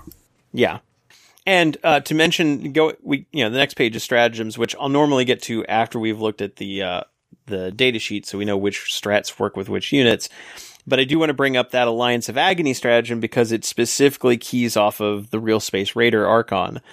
Use the stratagem before the battle when you are mustering your army. If your warlord is a real space raider archon, select one succubus model from your army and one homunculus model from your army, excluding named characters, and determine one warlord trait for each of these models. This must be a warlord trait it can have. Those models are only regarded as your warlord for the purpose of the trait. Each warlord trait in your army must be unique, and you cannot use the stratagem to give a model two warlord traits. You can only use it once. But again, if you go through the trouble of building a real space raid by spending an extra command point, you can basically have it almost act like it's three separate patrol detachments, but you get the benefit of the Archon makes everybody better as well. Again, more tools to make more army builds. Love it. Interestingly, there are only three warlord traits available per type of arm like per type of Drukhari. So there are three Kabal Warlord traits, three Wych Cult Warlord traits, three Coven Warlord traits, in addition to all the ones you can pick for your particular Kabal or uh, Kabal or Cult or Coven, or if you pick the Master character, like you would do the Master upgrade, they have their own Warlord traits. So again, lots of pick and choose, but by not having as many, you don't have to like we don't end up with the case where like, oh yeah, there's six of them, but you'll only ever use three. Well, the you'll have three for a kabal, and they're probably going to be all good for the kabal. So like, and again, like the uh, war, like the kabal ones are there to make the archons better in close combat. So like, each time the warlord makes an attack, reroll hit roll and wound roll, or uh, add one to their attacks, and uh, when an enemy model within six inches of the warlord is destroyed, the model regains a lost wound. Stuff like that. So or wych cults have two extra attacks, or um, gaining additional combat drugs.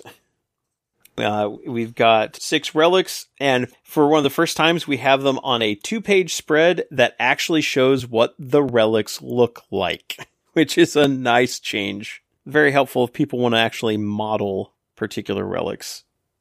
We've got crusade rules again, and for Drukhari, their special crusade thing is that you are basically trying to show how your the the lord of your particular crusade battle force is an important person in Commorragh. And so what you're doing as you go through and build up experience is you're creating your territory in Commorragh.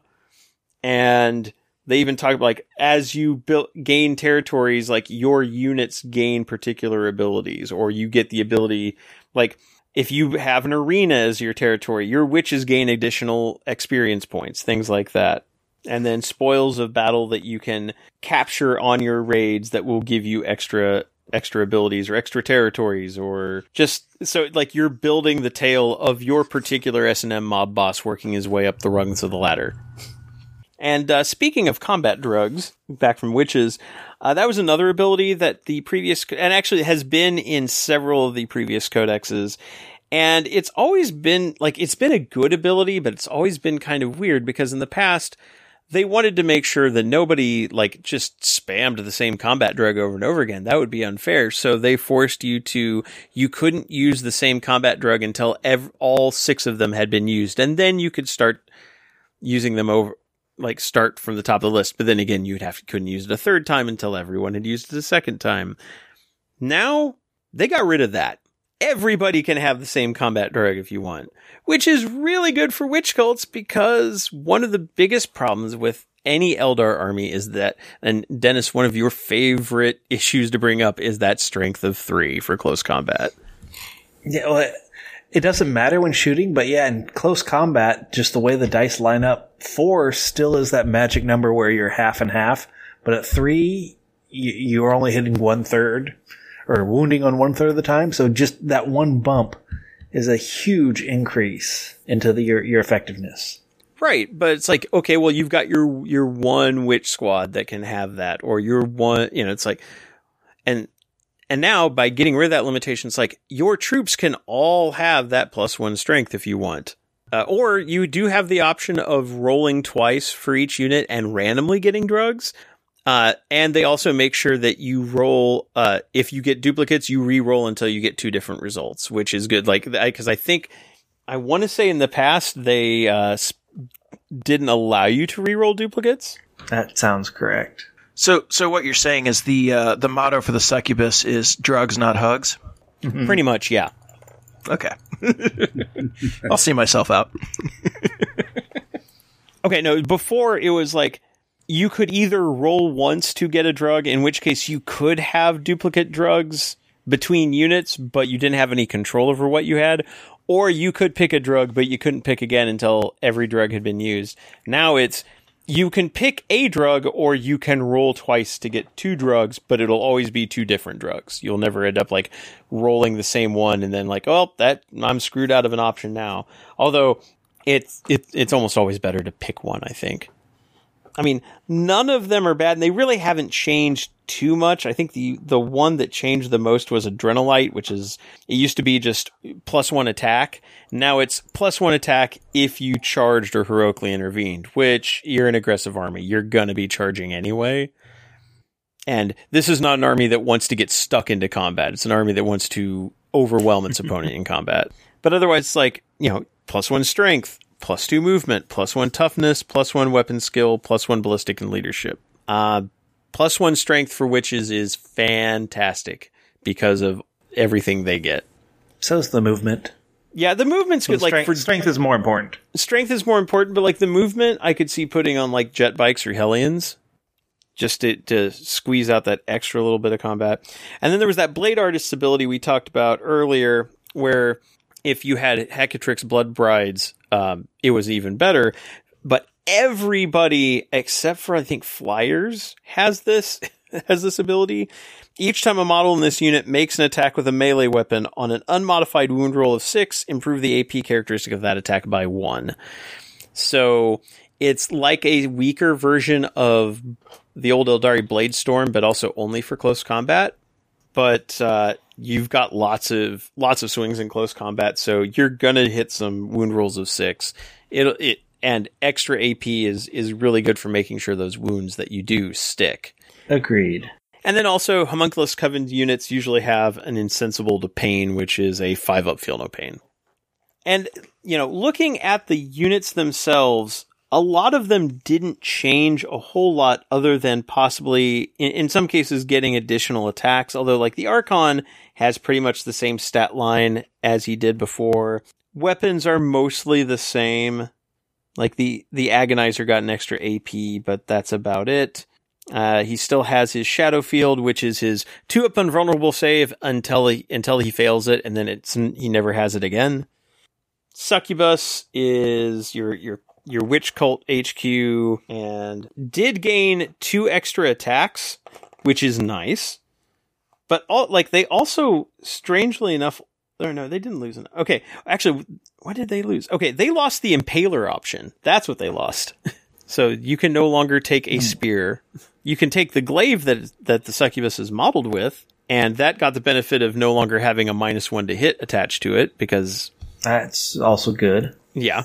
And they still have the no escape rule where you have to uh, roll off with them to see if. Uh... Oh no, okay, I take that back. They they didn't lose the impaler. The impaler is no longer listed on their data sheet as far as having a weapon profile, but they can take a shardnet and impaler as an, a weapon option. Yeah, oh, yeah. Was it's one of the normal wych ones? So they said, "Oh, you can have it too," but I don't know that I'd take it over the glaive No, I, or the. I think the glaive is because the glaive's also the plus two strength, which is Right. is fantastic for them. well, so- agonizer's poison, so Agonizer's poison, which is yeah, also also really good. Both of those are good choices for the succubus, and just having the two extra attacks. They still have the four up invulnerable in close combat, and like I said, they still have the no escape ability, which you roll off with your opponent if they try to fall think- back. I, I think this might be better. I don't know when it changed, but I noticed this one only excludes Titanic. Right, it used to be only infantry. Yes, I remember that because I tried to do it against some people who had fly. I think it was some Tau stealth suits or something. Yeah, like their crisis suits didn't have infantry, so they could just get away. It was it was annoying. But yeah, it's still a roll. It's still a roll off, and then the shard net just adds one to your or subtracts one from your opponent's roll because you're catching them in a net. And the homunculus lost an attack but gained a wound, which I think is more on brand for the for the homunculus covens. That it's not so much the damage they put out as much as they're just really hard to kill. He still has his six inch bubble of plus one toughness aura, but it doesn't affect him. It only affects core units but he also has the built-in ability to heal homunculus coven monsters or grotesques within three inches of him. They regain D3 lost wounds once per turn. So he, it's kind of like they expect him to be like surrounded by a group of uh, grotesques or hanging out with a Talos or something. We've got Lelith who has her new model now, or will have her new model in a week once people actually get power uh, the piety and pain in hand. Uh, she no longer has the option of taking an, inha- uh, an impaler. She only fights with her blades. Also, they no longer have her uh, her hair with barbs and hooks in it as a weapon. It's just I was about to say that. yeah, it's just built into her attack profile. She now has seven attacks base instead of four. Also, her blades cause extra hits every time she rolls an unmodified six. Um, if she's fighting a character, she can reroll hit rolls and wound rolls. She's minus one to be hit in uh, close combat and has a four up invulnerable. She has that built in three inch consolidation move where she doesn't have to move towards the closest enemy model. She has uh, the roll off for no escape. And uh, she also has an ability called Natural Perfection. She used to have where she could increase one of her abilities, like move, strength, toughness, attacks, or leadership by one, unless it was move or leadership, then it was by two. Instead, it is now until the end of the turn, the model is eligible to declare a charge in which it fell back or advanced, or it can fight again. if this model in the end fight phase, if the model destroyed any enemy models, then they then she can fight again with her seven attacks. And, and you select one of these in your command phase. You can change them every turn. Oh, and let's not forget if she is your uh, warlord, then she also gets blood dancer, which means her sixes score additional attacks. So she scores three hits on unmodified hit rolls of of six, which is just insane. And she has the Master Succubus keyword already, so you can you can upgrade one of her units of wyches to Hekatrix Blood Brides just because. So she's good at fighting characters, and she's decently good at thinning out like one wound hordes. I still want want to get her stuck in with a unit of uh, like Space Marines, though. I, I think she'd start to have trouble there. I mean, the only benefit is her four up invuln, but weight of numbers would still wear her down. Yeah, Other than she can fall back and still charge and fight somebody else. That's true. Let's see. We got Drazhar, who is our basically not a Phoenix Lord for the Incubi, Phoenix Lord for the Incubi. He's a lot different from the Phoenix Rising version. Yeah, and definitely better that, you know, upgraded also significantly from his old Codex version. So, strength toughness 4, which is is really good for this army. Uh 6 wounds, 5 attacks, 2 up weapon skill ballistic skill because characters. And then before he attacks, his his demiklaives can either be one blade or split into two. Uh, they're either plus two strength, minus three AP, three damage, or plus one strength, minus three AP, two damage, but he gets to make two additional attacks. Um, he can fight an additional time in each fight phase. All damage to him is reduced by one. He's got a four up invulnerable save. Yeah, and the fight, uh, the subtract one from damage characters is new, and his invulnerable save used to be only five up. So those are both new. Yeah, he he is very strong. Uh, when a friendly incubi unit is within six inches of this model, each time a model in that unit makes a melee attack, add one to that attack's wound roll. It does not specify core, and he is also an incubi within six inches of himself. So, not only is like, let's say you use the single blade, so he's strength six, he is also plus one to wound. so, you could be strength six and still wounding like space marines on twos. And with three damage each, it's probably going to kill him. Oh yeah. Or you could switch him into the dual blades, in which case he's strength five. He'd be wounding on threes. Well, strength five, Yeah. he'd be wounding on three, so he'd still be wounding on twos and doing two damage each, but also having two additional swings. So, I mean, he's he's bad news to get into close combat with, no matter what. And he has the ability of if he's at the start of the fight phase, select an enemy unit with engagement range of him, roll 2d6. If it is uh, higher than the enemy unit's leadership characteristic, they have to fight last. So, uh, yeah, Drazhar is bad news. The only drawback is he's not a Kabal member. Uh, he is actually Blades for Hire. So He is Blades for Hire. However, if you have an Archon, Archons provide rerolls of one to Incubi as well. So there is Right. that. So uh, what I was getting at there is you need to have an Archon with him, Oh yeah. or in in the detachment. Yeah, Incubi work better with Archons, which I think is fantastic that there is a unit of Incubi included with an Archon in the new Combat Patrol. And then that makes Drazhar just like an obvious upgrade character to, to add in. So, I mean, he's really, really good now. And then there's Urien Rakarth, who now has all the rules. I mean, he had a good number of rules before, but they've kind of reworked him a bit. He has gained a wound and an attack.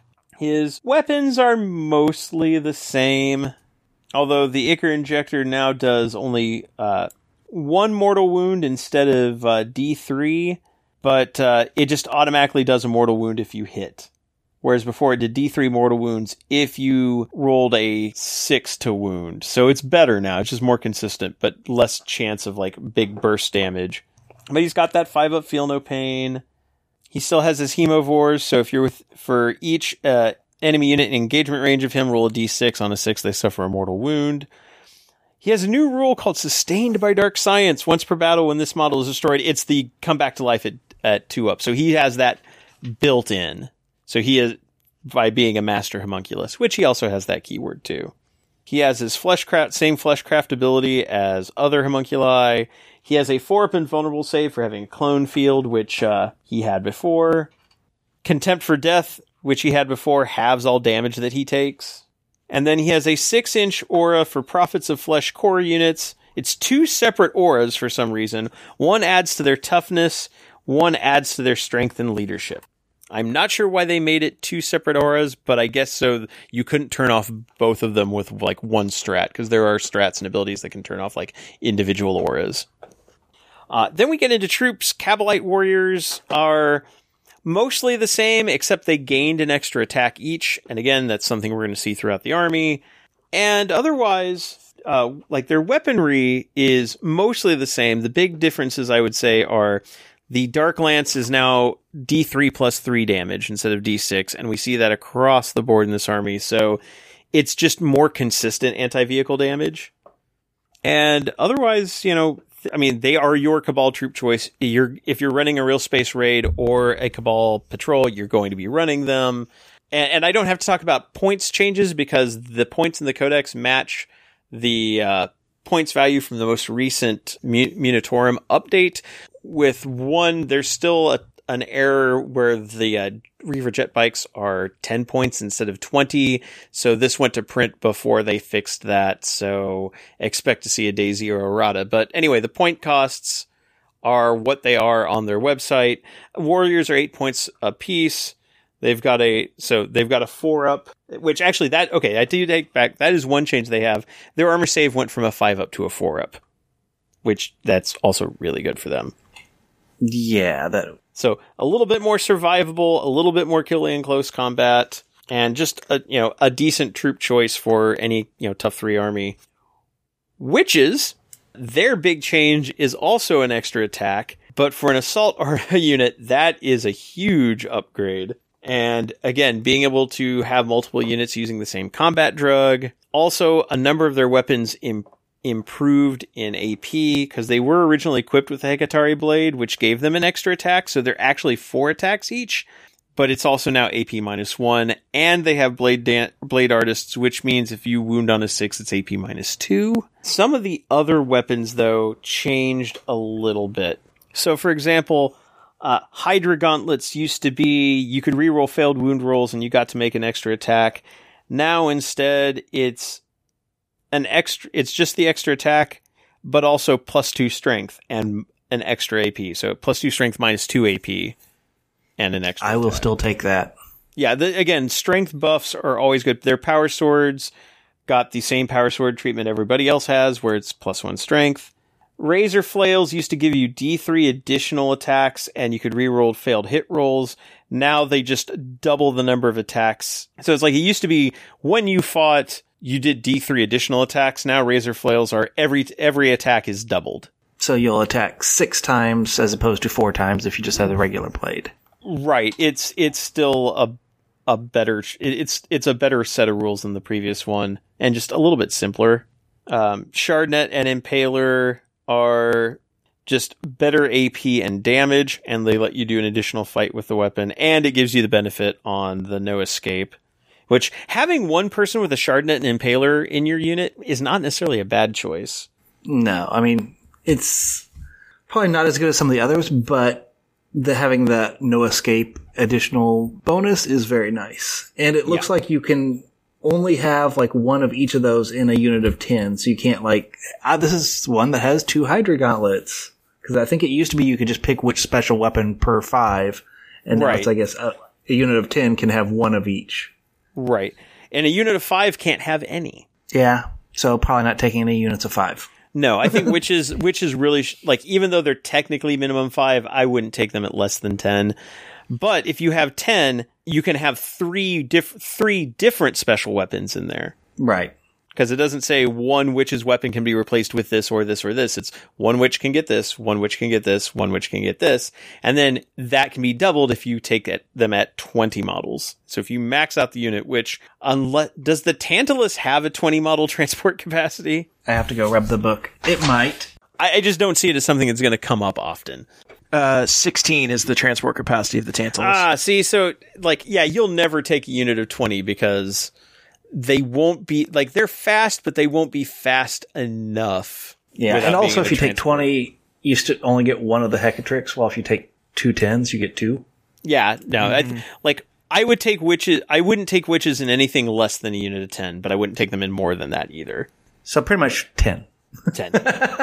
but also, but again, with blade artists, combat drugs, power from pain, the extra attacks, and the fact that their weapons in general just give you more attacks, they're really scary. Which is something that wyches haven't been for a long while. Yeah, I'm just halfway sad that you can only take get upgrade one squad to uh, the Blood Brides. Because Oh, it's better than what they had before, which was no squads to Blood Brides. well, true, true. And then we've got wracks, which are the tough troop choice. They're tough for Again, they gained an. Actually, no, they didn't gain an extra attack. They were already at two two attacks, three attacks. The main thing is they went from having a six up feel no pain, five up invulnerable save to start to having a five up feel no pain, six up invulnerable save to par- start, which eventually becomes a five up in- invulnerable save, which you could argue is a little bit of a nerf, but only slightly. They're still pretty survivable. They have lots of poisoned weapon options, and then their like their main weapon is wrack blades, which are AP minus one poisoned weapons, which they used to have homunculus tools, which were just poisoned weapons with no AP. So again, we're also seeing better AP generally in the army, so we're seeing attacks sticking more too, which is good. Uh, we still have the option of the Court of the Archon, which you can only include if you have one or more Archon units, doesn't take up a slot in a detachment, and you have to have at least four models in it. It can go up to 16, which was, is a very different way than it was done before. Cause it used to be you'd have to like buy each one of these data, sh- like each one of the component data sheets separately, but they didn't take up slots if you had a kabal. Prior to that, they were all on one data sheet, so they they've I guess expanded and now contracted back. Yeah, they add just a lot of little weird abilities. I like it's definitely not a must take, but it's a neat little flavor bit. And it also doesn't specify that uh like you have to have like one of these like one of each or anything. Like if you want to have like four ghouls or two Lhamaeans and two Medusae, you can do that. Like it's totally fine. Let's see. We get Incubi, which also way killier than their previous because it used to be just they had Klaive, and Klaive was okay. Uh, they always, they still have three attacks base, four attacks for the Klaivex, who is their their sergeant, but the Klaive is now plus two strength instead of plus one strength, and is also two damage instead of one damage. So the the Klaive, i like they're just equipped better. Uh, the uh, Klaivex can take has the uh, demi klaives similar to what Drazhar has, but he doesn't have the three damage option that Drazhar has. But if you have a Klaivex, each time uh, you roll a unmodified six to wound, um, you do an extra damage. So also still nasty. These guys will carve up uh, Space Marines all day long because their minimum, like even their dual blade mode on the on the demiklaives is still strength four, and their strength the regular klaive is strength five, and they've got the same tormentor's ability that uh, Drazhar has to make people fight last. So uh, incubi are also a really good unit now. like they are they are finally a, as deadly as they they probably should have been this whole time. Mandrakes are basically your deep strikeable kind of close combat units with uh, five up invulnerable and a minus one to be hit. So, you know, kind of sneaky, nasty, deep strike in, cause some trouble. Grotesques are your what if wrack, but super steroids and extra extra body parts. Uh, didn't really change that much, other than the same change that wracks had, where their in their feel no pain be- or their invulnerable save became a feel no pain. Um, their weapons are mostly the same, although the liquefier gun got the flamer range boost, so it's now a 12 inch and an extra strength, but and a fixed AP of minus two instead of an AP of negative D3, which is just oh yeah, yeah. I'm I'm glad that it's just it's fixed and simplified. Uh, Flesh Gauntlet is plus one strength, which was even better. Uh, the Monstrous Cleaver is an extra damage now, so their stat line stayed the same. Their weapons all got better, so that's really good. Um, you've got the the beasts, which you can only add in beasts if you have a Beastmaster.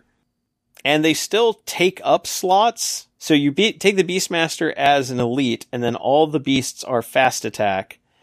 But the Beastmaster does not take up a slot as long as you have beasts. So like if you, but it's like no more, like you can't just like, I will throw in a bunch of Razorwing Flocks, which used to be a, a thing. Well, right now you could only take two. And you can only have three beast units max period. Right. So, So- maybe two Raz- Razor Wings and one Chimera, or one Chimera, one Razor Wing, one Clawed Fiend. Right. And you have to take a Beastmaster for them as well. So uh, they've kind of like just cleaned up how that all, all works together, which I'm totally fine with. Uh, Reavers, which are your, like, wyches on jet bikes, they get the benefit of their guns being just better than they were before. They also get the extra attack, which is really nice. And uh, blade veins, instead of being a fixed strength four, now they're strength plus one, which means if your uh, Reavers get the strength combat drug, they are now strength five. Nice. Doesn't make as much sense to me, but nice. I'll take it. Well, if you're stronger, you can steer the bike harder at people, I guess. Oh, that's it. Got it. no, I'm, I don't know. they still have the options for cluster caltrops and grav talons. They work pretty much the same way. Like, if you have cluster caltrops Yeah. and somebody falls back, they take a mortal wound on a four up. Uh, grav talons. Yep, after you charge, select an enemy unit with engagement range, roll d6 and a four up. They suffer a mortal. Yep, yeah. So those basically work the same way. So the bikes haven't really changed too much, although they gained the extra attack. And uh, the heat lance option, I think, is a, a better option now than they had before. It was already a really good option, but yeah, it's better. Yeah, because it is now uh, it's no longer falling under Melter rules, and so there's like no half range anything, but it does get the same buff that Melter weapons have gotten, where the damage is d6 plus two. Also, it's strength eight instead of six. That's a huge boost. Oh, it's a very huge boost. Now there is the trade-off in that it's now considered a heavy weapon, but bikes don't suffer a penalty for removing and using heavy weapons, so it really doesn't matter. So Reavers are are a really solid choice. I mean, they were before; they're still good. And if you want mobility, there's your unit. Well, they're one of the units, and they yeah they still have the the automatic eight inch advance rather than rolling to see how much they advance. Which again, if you go So turn two, 26 inch advance and charge. Yeah. yeah. They're still, yeah, they're still really good. And then there's Hellions. Hellions were a unit in the past which they were obviously inferior to Reavers. Yeah, and they they, they were just paper thin. Oh yeah, they were fragile. They uh just they didn't have the damage output. They I mean they were fast, but they just didn't really bring anything useful to the table. Well, they they have gotten the same uh, attack upgrade that wyches have. So three three attacks base, four for the uh, for the sergeant. They went from tough three to tough four, and they gained an extra wound. So they are far more survivable than they used to be. Uh, they still have access to combat drugs, so you can make them stronger, you can make them tougher, faster, what have you. And then their uh, their weapon, uh, which is the Hellglaive, is still plus one strength, so they're like they're rocking strength four attacks right out the gate, and is also AP minus one now instead of AP zero, and still doing two damage. So they're a like they're a unit that can give a you know space marines a real real trouble to deal with. And like you can just have multiple units that are pure threats to pretty much everything coming at somebody very quickly. And hellions still only cost 17 mo- points a model which assuming the 20 points for bikes gets eroded in makes them a cheaper cheaper fast assault choice also Yeah, I, I will agree with that. I'm still not totally sold, but they seem like a more of a harasser unit than a unit can, that can actually get stuff done. I know that sounds weird to say.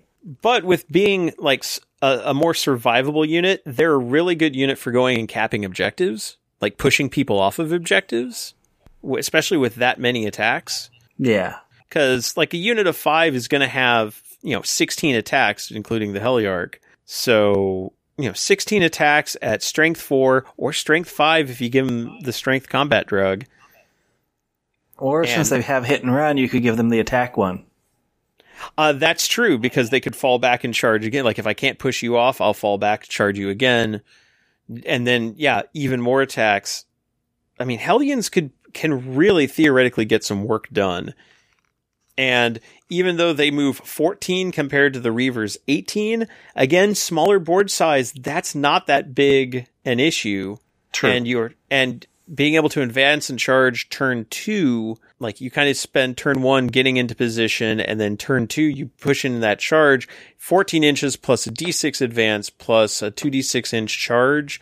I mean, you can pretty much make sure that you're going to make those charges. Like Hellions actually have some real potential now, which they just didn't before. So I like having more viable options in the fast attack slot. And then finally, we have scourges in the fast attack slot, which are our uh, like basically your jump troop heavy weapons guys, which has always been a weird combination, but it works for them, so we'll let them have it. Uh, their big thing is uh, they got noticeably uh, tougher by having a five up invulnerable save built in. And they have the same weapons upgrades that we've been seeing throughout. Like the Dark Lance now is D3 plus 3 damage. The Heat Lance is Strength 8 and D6 plus 2 damage. Uh, it is a heavy one, so they will suffer a penalty with either of those for moving. If you want to drop a unit in and make sure like a vehicle is dead, they're a really good choice. Now they don't benefit, they are blades for hire, so they don't benefit from any of your, uh, obsessions. They don't generally get access to rerolls although they are core. And if they're well, no, in a in a real space raid, that still doesn't affect uh, blades for hire, does it? No, you have to be the Archon or the Black Heart, or I, I think Actually, no, I take that back. Black all units in the real space, raid. raid. Yeah, Right, all units in a real space raid do gain real space raider, and they are still core. So in a real space raid, they would get access to the to the rerolls. So But odds are he they won't be close enough to the Archon. this is also true. They're still not a bad unit though. And like in the Piety and Pain box, what they basically bring to the table is the long range support that wyches don't have. oh, I thought that was to drop in behind the vehicle and just blow it up so the sisters have no chance. Also, that I'd say that qualifies as providing the long range support that uh, wyches don't have, because the wyches won't do much against the immolator. They're not going to have a great time against the immolator, but the scourges sure, sure will. Um, we've got the Talos, which uh, uh, has pretty much the same stat line as before. Um, and again, uh, a lot of the weapons did get upgraded, or like you can take the dual heat lance on it. Um, you can take dual haywire blasters, which uh, the haywire blasters got a little bit upgraded. They're uh, better AP, more damage, and with the potential to do mortal wounds against vehicles. Uh, they're blast weapons, so against larger units they'll automatically hit more. But they're generally more useful against, uh, inf- you know, against non-vehicle units, but also still very good against vehicle units. Otherwise, they're mostly the same as they were before. Chain flails in, uh, don't let you reroll failed wound rolls anymore. So there is that. But otherwise, they they mostly serve that same part, that same role of being a homunculus coven, you know, gun and, and close combat platform. The Cronos, which is its cousin, is still weird. It's your healing battery. Yeah. It, again, it just, it serves kind of an, an odd role. Yeah, in, in the older roles, it was the one that gave you an aura to increase your power from pain. And now it's just if it kills something, um, as long as you've got a Drukhari core unit within six inches, you can either heal a wound on someone or if everyone's at full, return a unit back at one wound. Or a model back at one wound. Now, what's interesting is that ability used to be if you had the spirit probe attached, like you had to take that piece of war gear to get the sp- to get the spirit probe. Otherwise, you had the spirit siphon, which was a, a ranged weapon. Now the spirit probe allows uh, Drukhari core or character units to reroll wound rolls one. Basically, turns it into a lieutenant. And then that reservoir of pain is just all Cronos all the time have that. But it has to be a unit that it kills with its tentacles. Which I think that's that's kind of you might now in a real space raid put a couple of these in there to kind of sprinkle around your melee units. It might not be able to keep up as well. It still moves eight, but I don't know. I, I find it interesting. I, I think it if again it's one of those things like falls into this is a more viable option than it maybe used to be, or just easier Yes. to work with. Which again, more options, more flexibility in army building. it that's the kind of thing we want to see.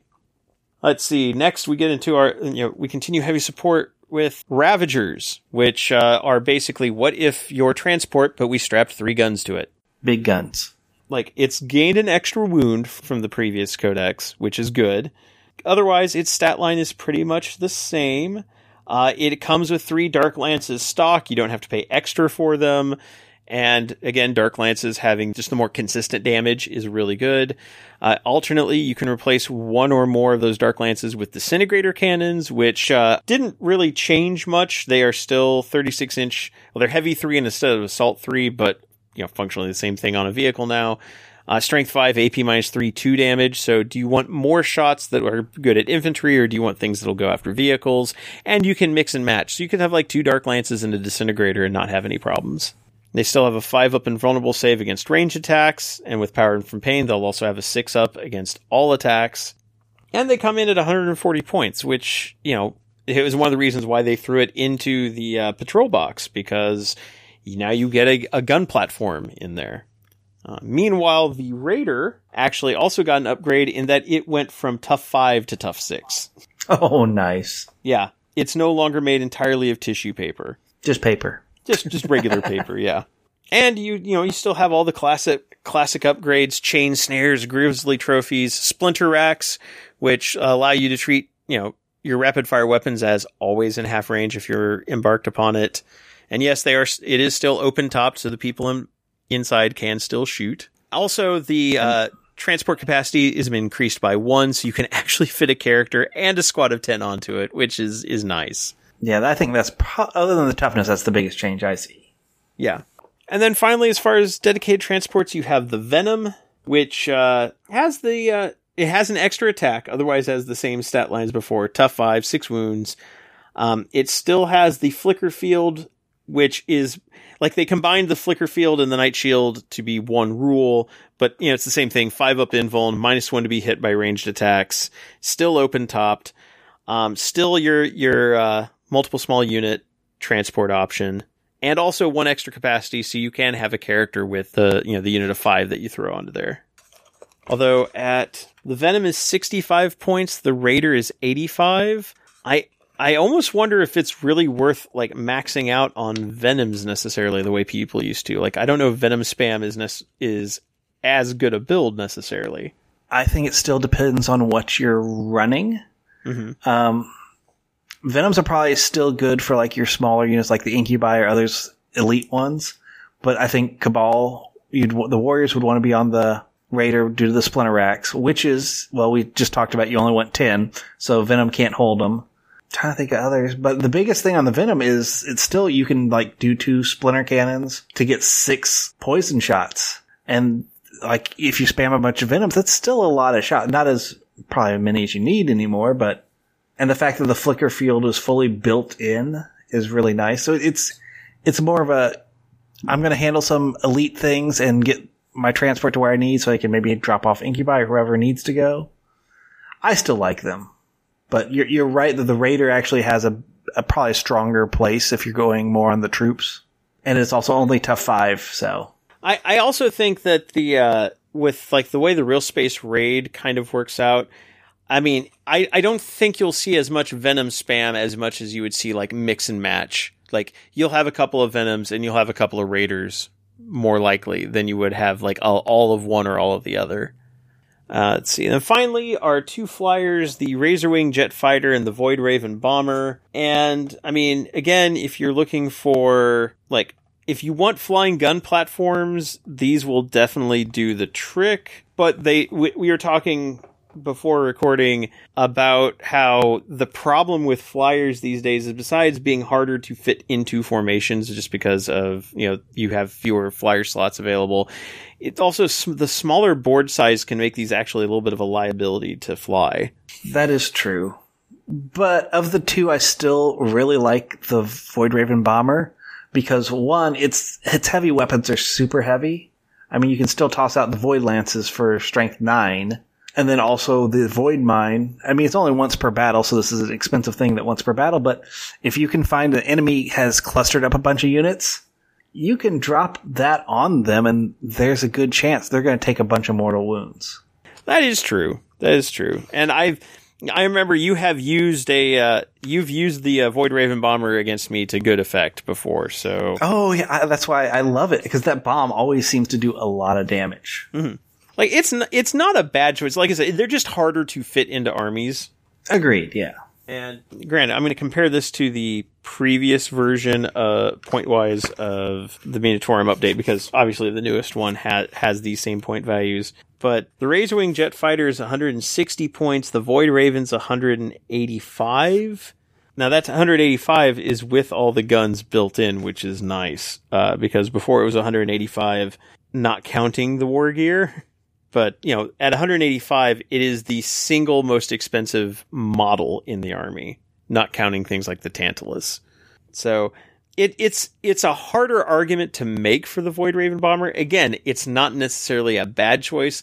It's just there are other things you can put in that will give you similar effects that might give you a bit more bang for your buck point wise. True. I, I I view this as something that you would toss in after you've got everything else kind of planned out and had extra points, or just because you think the model looks cool.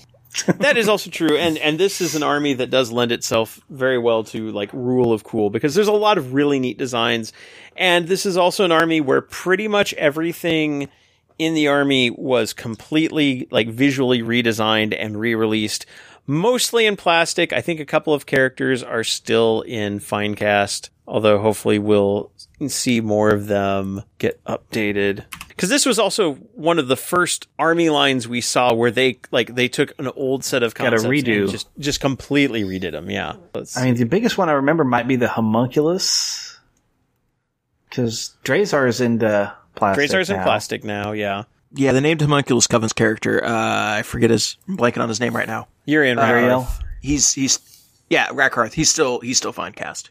Yeah, and I think He might be the only one because Jane Zar got updated and Drazhar and let's see all of the Jan- court of the Jansar Archon. Zeldar.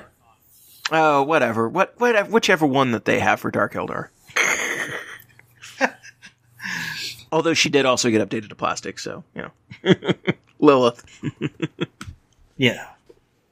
They're all the same. They're all goofy elf. They're all goofy elves.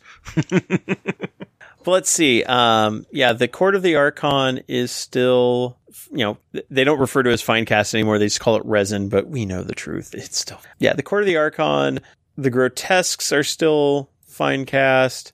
The homunculus is plastic. Urien Rakarth. Oh, is, nice. yeah, the homunculus is plastic. Urien Rakarth is fine cast. All the beasts are still fine cast. The beast master, I believe, is fine cast. Uh, mandrakes are fine cast. So, Oh yeah, my mandrakes. Yeah. yeah. Uh, and then the Archon is the Archon is plastic, although uh, currently only available in the Combat Patrol box. The model is marked as no longer available online, which makes me wonder if we'll get a new Archon model eventually. Which I mean, it's already in plastic, so a new plastic sculpt wouldn't be bad. Yeah, a secondary sculpt because he's very It's very static. Oh yeah. yeah. Like the the finecast one they had before we had the um the helmet with like the the second face on it was super Yeah. cool and I would love to get something like that in plastic. But yeah, instead we just have the the yeah, the monopose with the one head and and like un, like there's it's he's very difficult to effectively convert because just like he's got no other weapon on. I mean, the unit, the model can take or the you know the unit can take weapon options. He can't. You know, Like the model can't. I mean, it, again, it's it's like most of this army. The rule of cool, uh, grotesques are one that I'm still boggled that they've never released a plastic kit for those. Uh, then uh, we'll jump back to stratagems. Some of these are familiar, like you know, the webway portal is still a thing they can take, or that you can basically have them deep strike onto the board. Uh, you've got cruel deception, which allows them to fall back and then either shoot or declare a charge. It costs one CP or two CP if you want them to fall back and then shoot and declare a charge they have an anti Slaanesh strat because like every faction these days has to have somebody they absolutely hate. So that's great. You've got abilities to allow homunculus coven units reroll wounds. You've got uh, lightning fast reactions for uh, reducing somebody's attack roll at you, you know, during the shooting phase. Uh, never stationary, which used to be called fire and fade. After a unit in the shooting phase attacks, a Drukhari unit excluding aircraft, which would be another reason why Ravagers might be a better choice, uh, from your army can me- immediately make a normal move up to seven inches. So you can have them fire and then pull back out of line of sight. Screaming jets, you can still deep strike vehicles. Uh, eviscerating flyby, another reason why bikes and Hellions are good. Uh, select a wych cult unit that can fly to make a normal move or advance after the unit is, has moved. Select an enemy, one enemy unit. This unit moved across. Roll a d6 for each model in the unit. Add one if they're an infantry. For each roll of five up, they suffer a mortal wound. So you can have your, uh, Oh, yeah, have your like Yeah. Hellions or jet bikes fly over somebody and then turn around and assault them.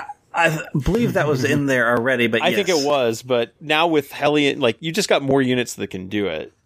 Uh, Deadly Rivals. Use this stratagem in your command phase. Select one Reavers unit from your army and one Hellions unit from your army. They're within 12 inches of and visible to one another. Until the end of the turn, add one to their movement, and each time a model in this unit makes an attack with a melee weapon, you can reroll the hit roll. So they're just trying to one up each other. Makes sense. Makes sense. For 2 CP, if you're going to mix both of them, if you're going to go like Wych Cult heavy, that's not necessarily bad. Uh, one of the last stratagems listed, uh, potent metallotoxins. It uh, allows your poison weapons to have their normal poison rule against non-titanic vehicles for a turn. That's useful. Yep.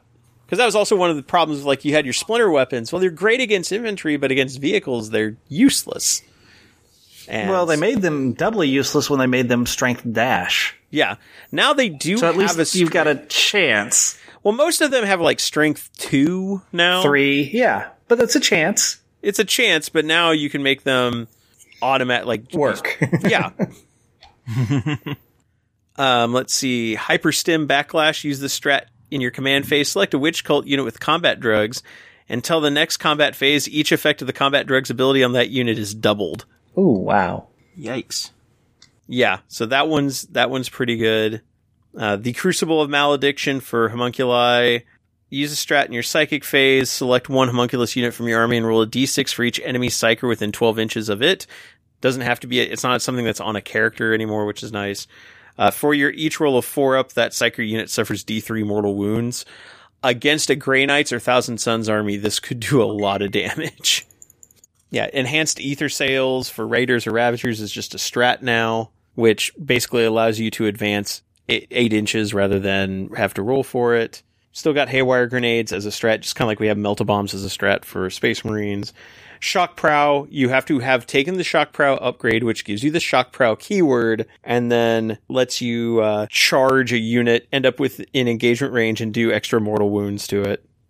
So, I mean, you know, kind of like how they've been moving a lot of the the old war gear abilities to a keyword that then ties into a strat that you have to spend command points to activate. But because you have more command points in general in the game, it's not that big a problem.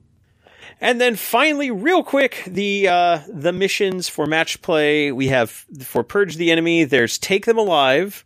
If you select this objective, score victory points at the end of the battle for each of the following.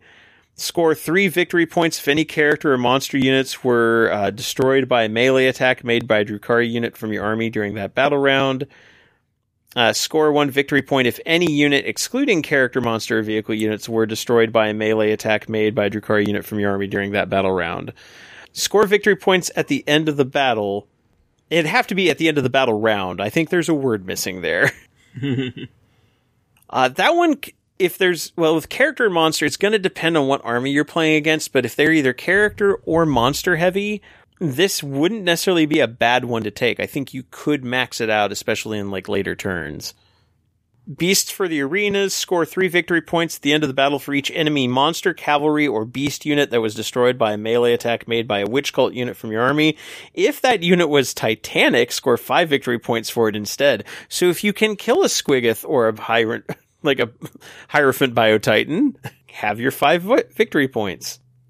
Uh, that one's going to be very specific on who you fight it, who you're fighting against, and it's for unit. So like, like it's still be, it would be really hard. Like even though like Space Wolves have cavalry, well, I guess it, with cavalry and Cyber Wolves, like again, very very situational.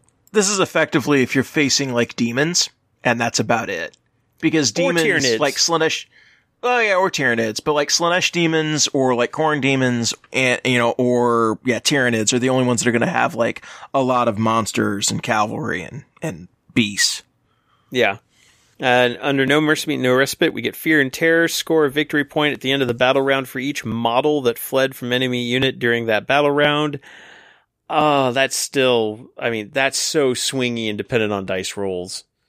And while you do have a few abilities that can mess with leadership, it's because of how combat attrition works, it's not nearly as dependable as it used to be.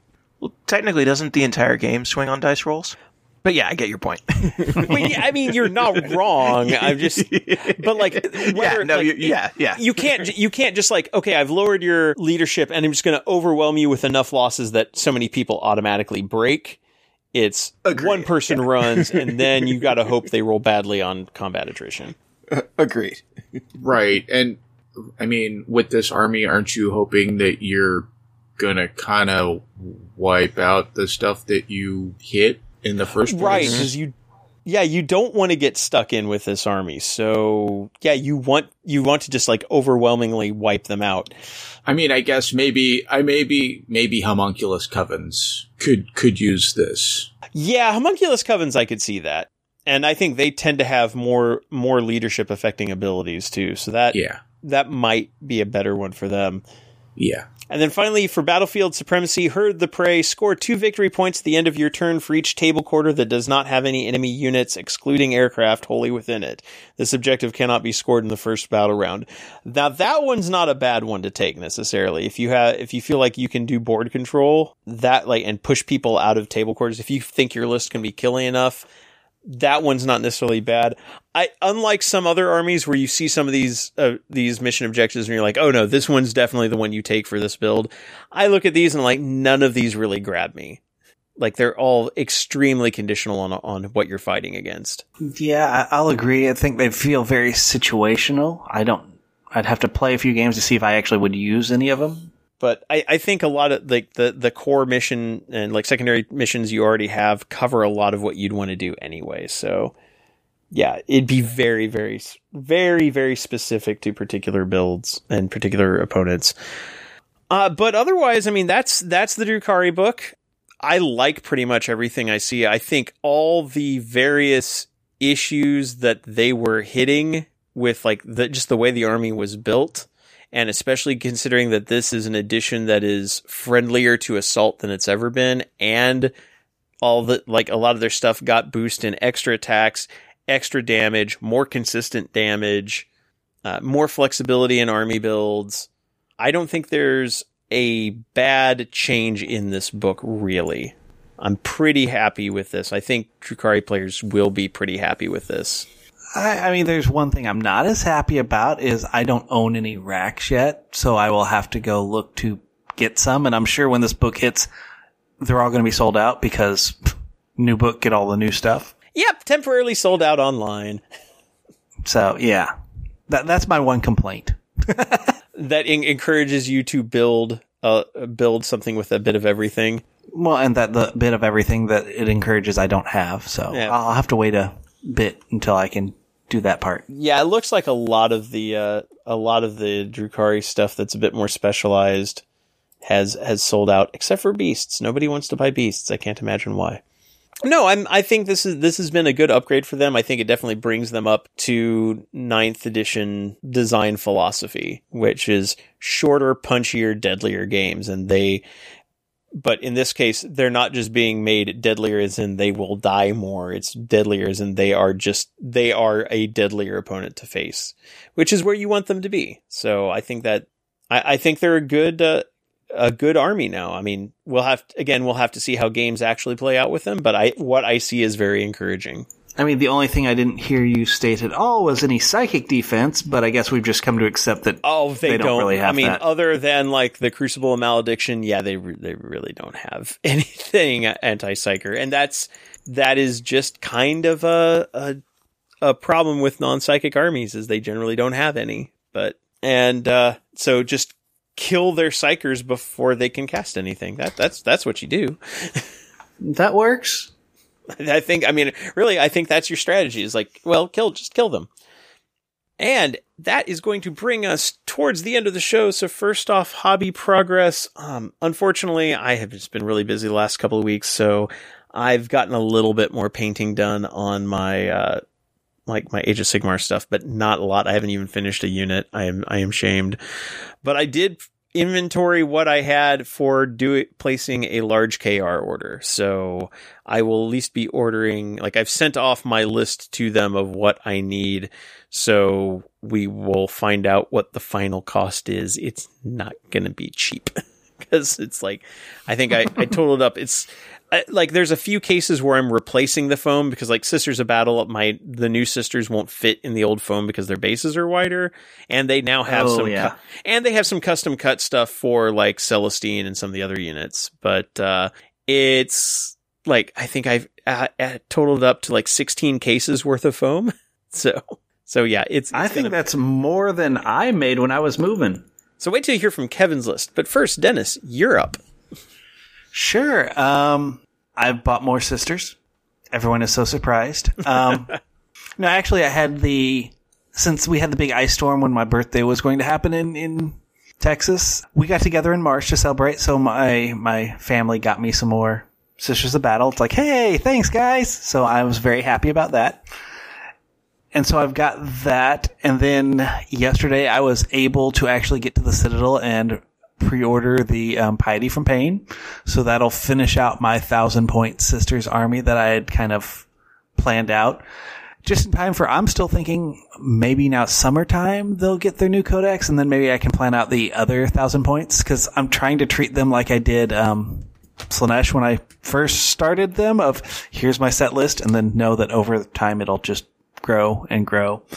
I also pit, bought and put together some, um, paint racks. So instead of having like my little pots of paints just all sitting out, they all have a little place to stand now. Nice. So it looks a lot more organized and it cleaner and more open now than instead of just being kind of chaotic. So very pleased with getting that done too. So you you do have racks. hey, the true. Boy. Ah. But up. Well, the- well, Kevin, I know. you just I- I volunteered to continue now. Yes, I did. So I too have also been working on my KR uh, case and like inventorying all of my unpainted models of shame.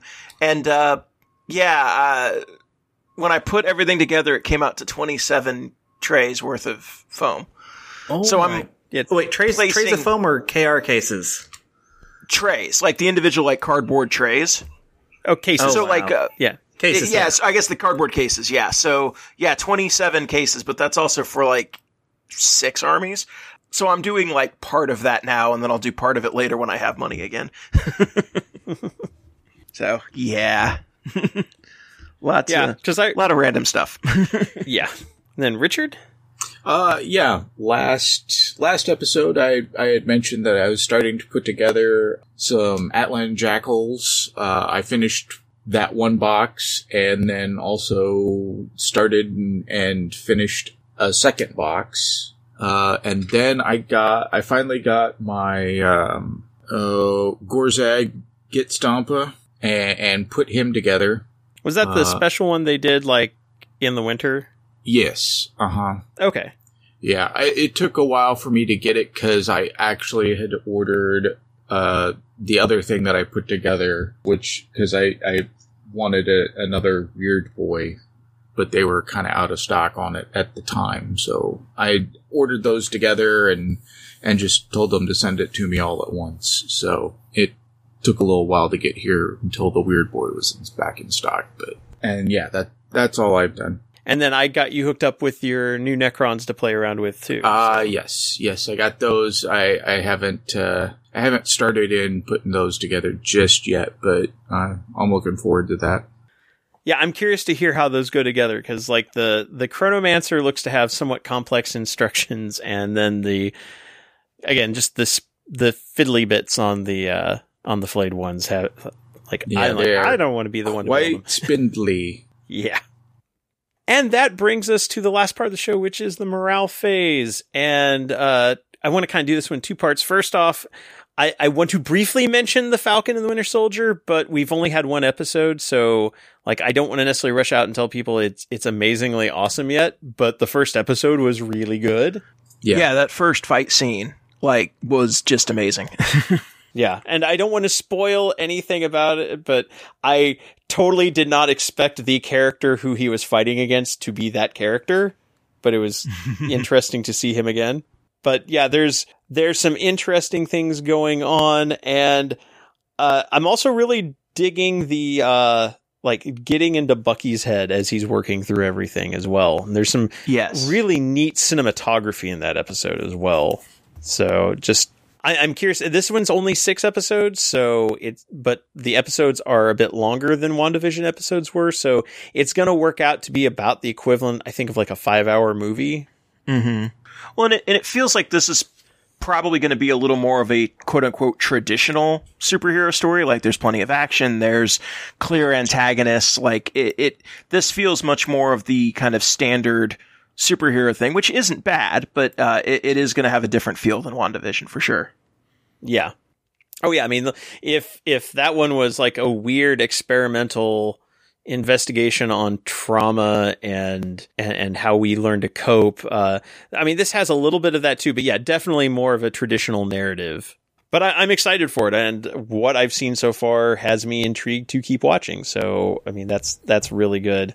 Uh, the other one I want to bring up is another TV series, and this is one. Uh, there's the first season wraps up on like March 31st, but it they've already announced that it's been picked up for a second season, and that is Resident Alien on Sci-Fi. Ah, yes. I keep meaning to to to watch it, but like haven't gotten it's it's on the it's at the top really kind of of of the the list of stuff that I haven't gotten to yet, but want to watch.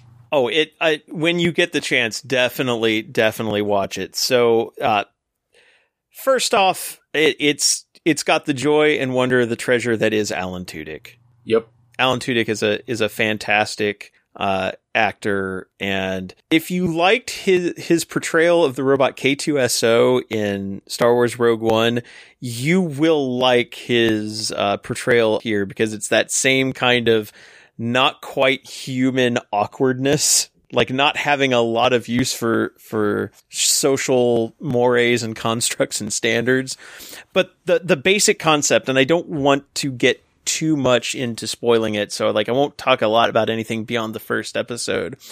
But basically there's this there's an alien on his way to earth for reasons and he ends up like his spaceship gets damaged i believe during a storm and he crashes near this small town in colorado near the cabin of a uh, and finds his way to the cabin of this doctor who is currently like on vacate like extended vacation from new york and he kills the doctor and takes his physical form and then studies human culture by watching a lot of TV, mostly Law and Order, to the point where he becomes like he thinks Jerry Orbach is the greatest human being who's ever existed. But it turns out the guy is also the the human that he has replaced was also a doctor.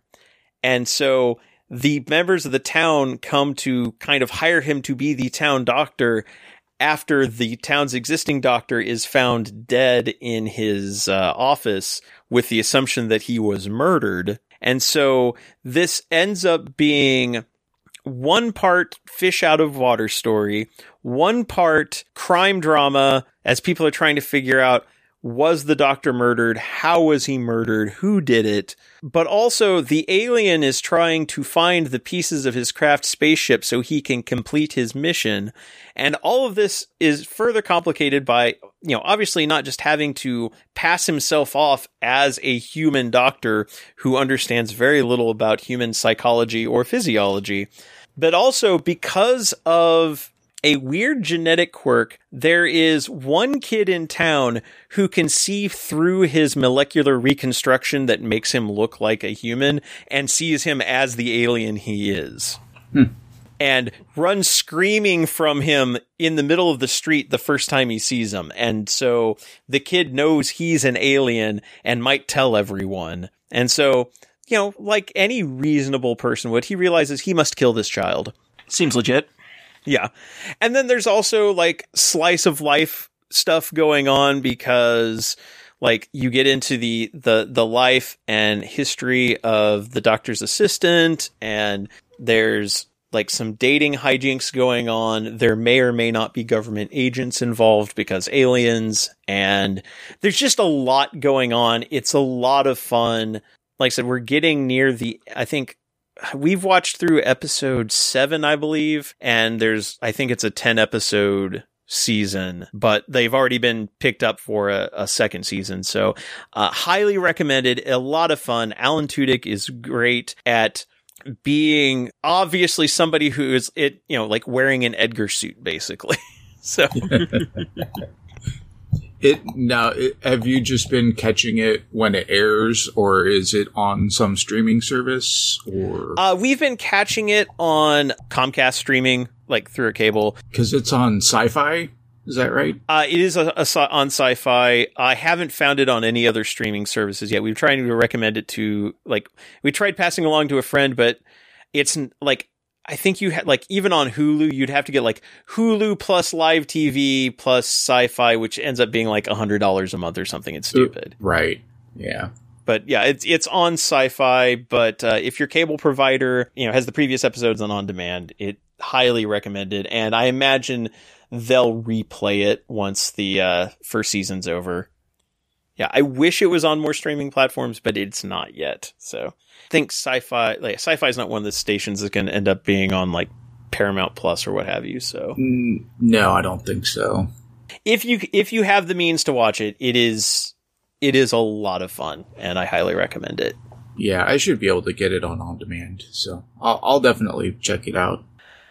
And that pretty much wraps up episode 234. So, uh, next week, I don't think we're going to have a codex next episode. So we will probably be looking at building armies with, uh, the remaining Xenos, uh, start collecting boxes, which I guess we can mark Drukhari off the list now. So, although we will look at the, the points and, uh, kind of like how it stacks up with the others, which I think is pretty comparable to the other patrol boxes. But Mhm.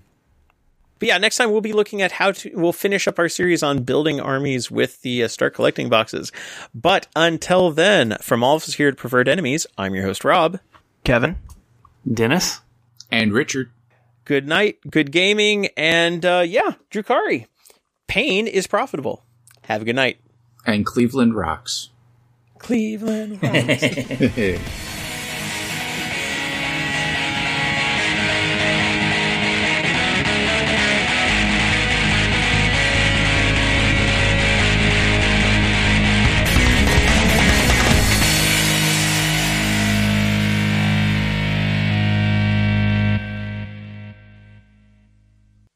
Preferred Enemies is an Undergopher radio production and is licensed under Creative Commons Attribution Non-Commercial Share-alike 3.0 unported license. Our theme music is Metal Slug 2 Super Vehicle 001/2 No Need to Reload, originally by Takushi Hiyamuta and remixed by Roataka, courtesy of OC Remix. It can be found at ocremix.com.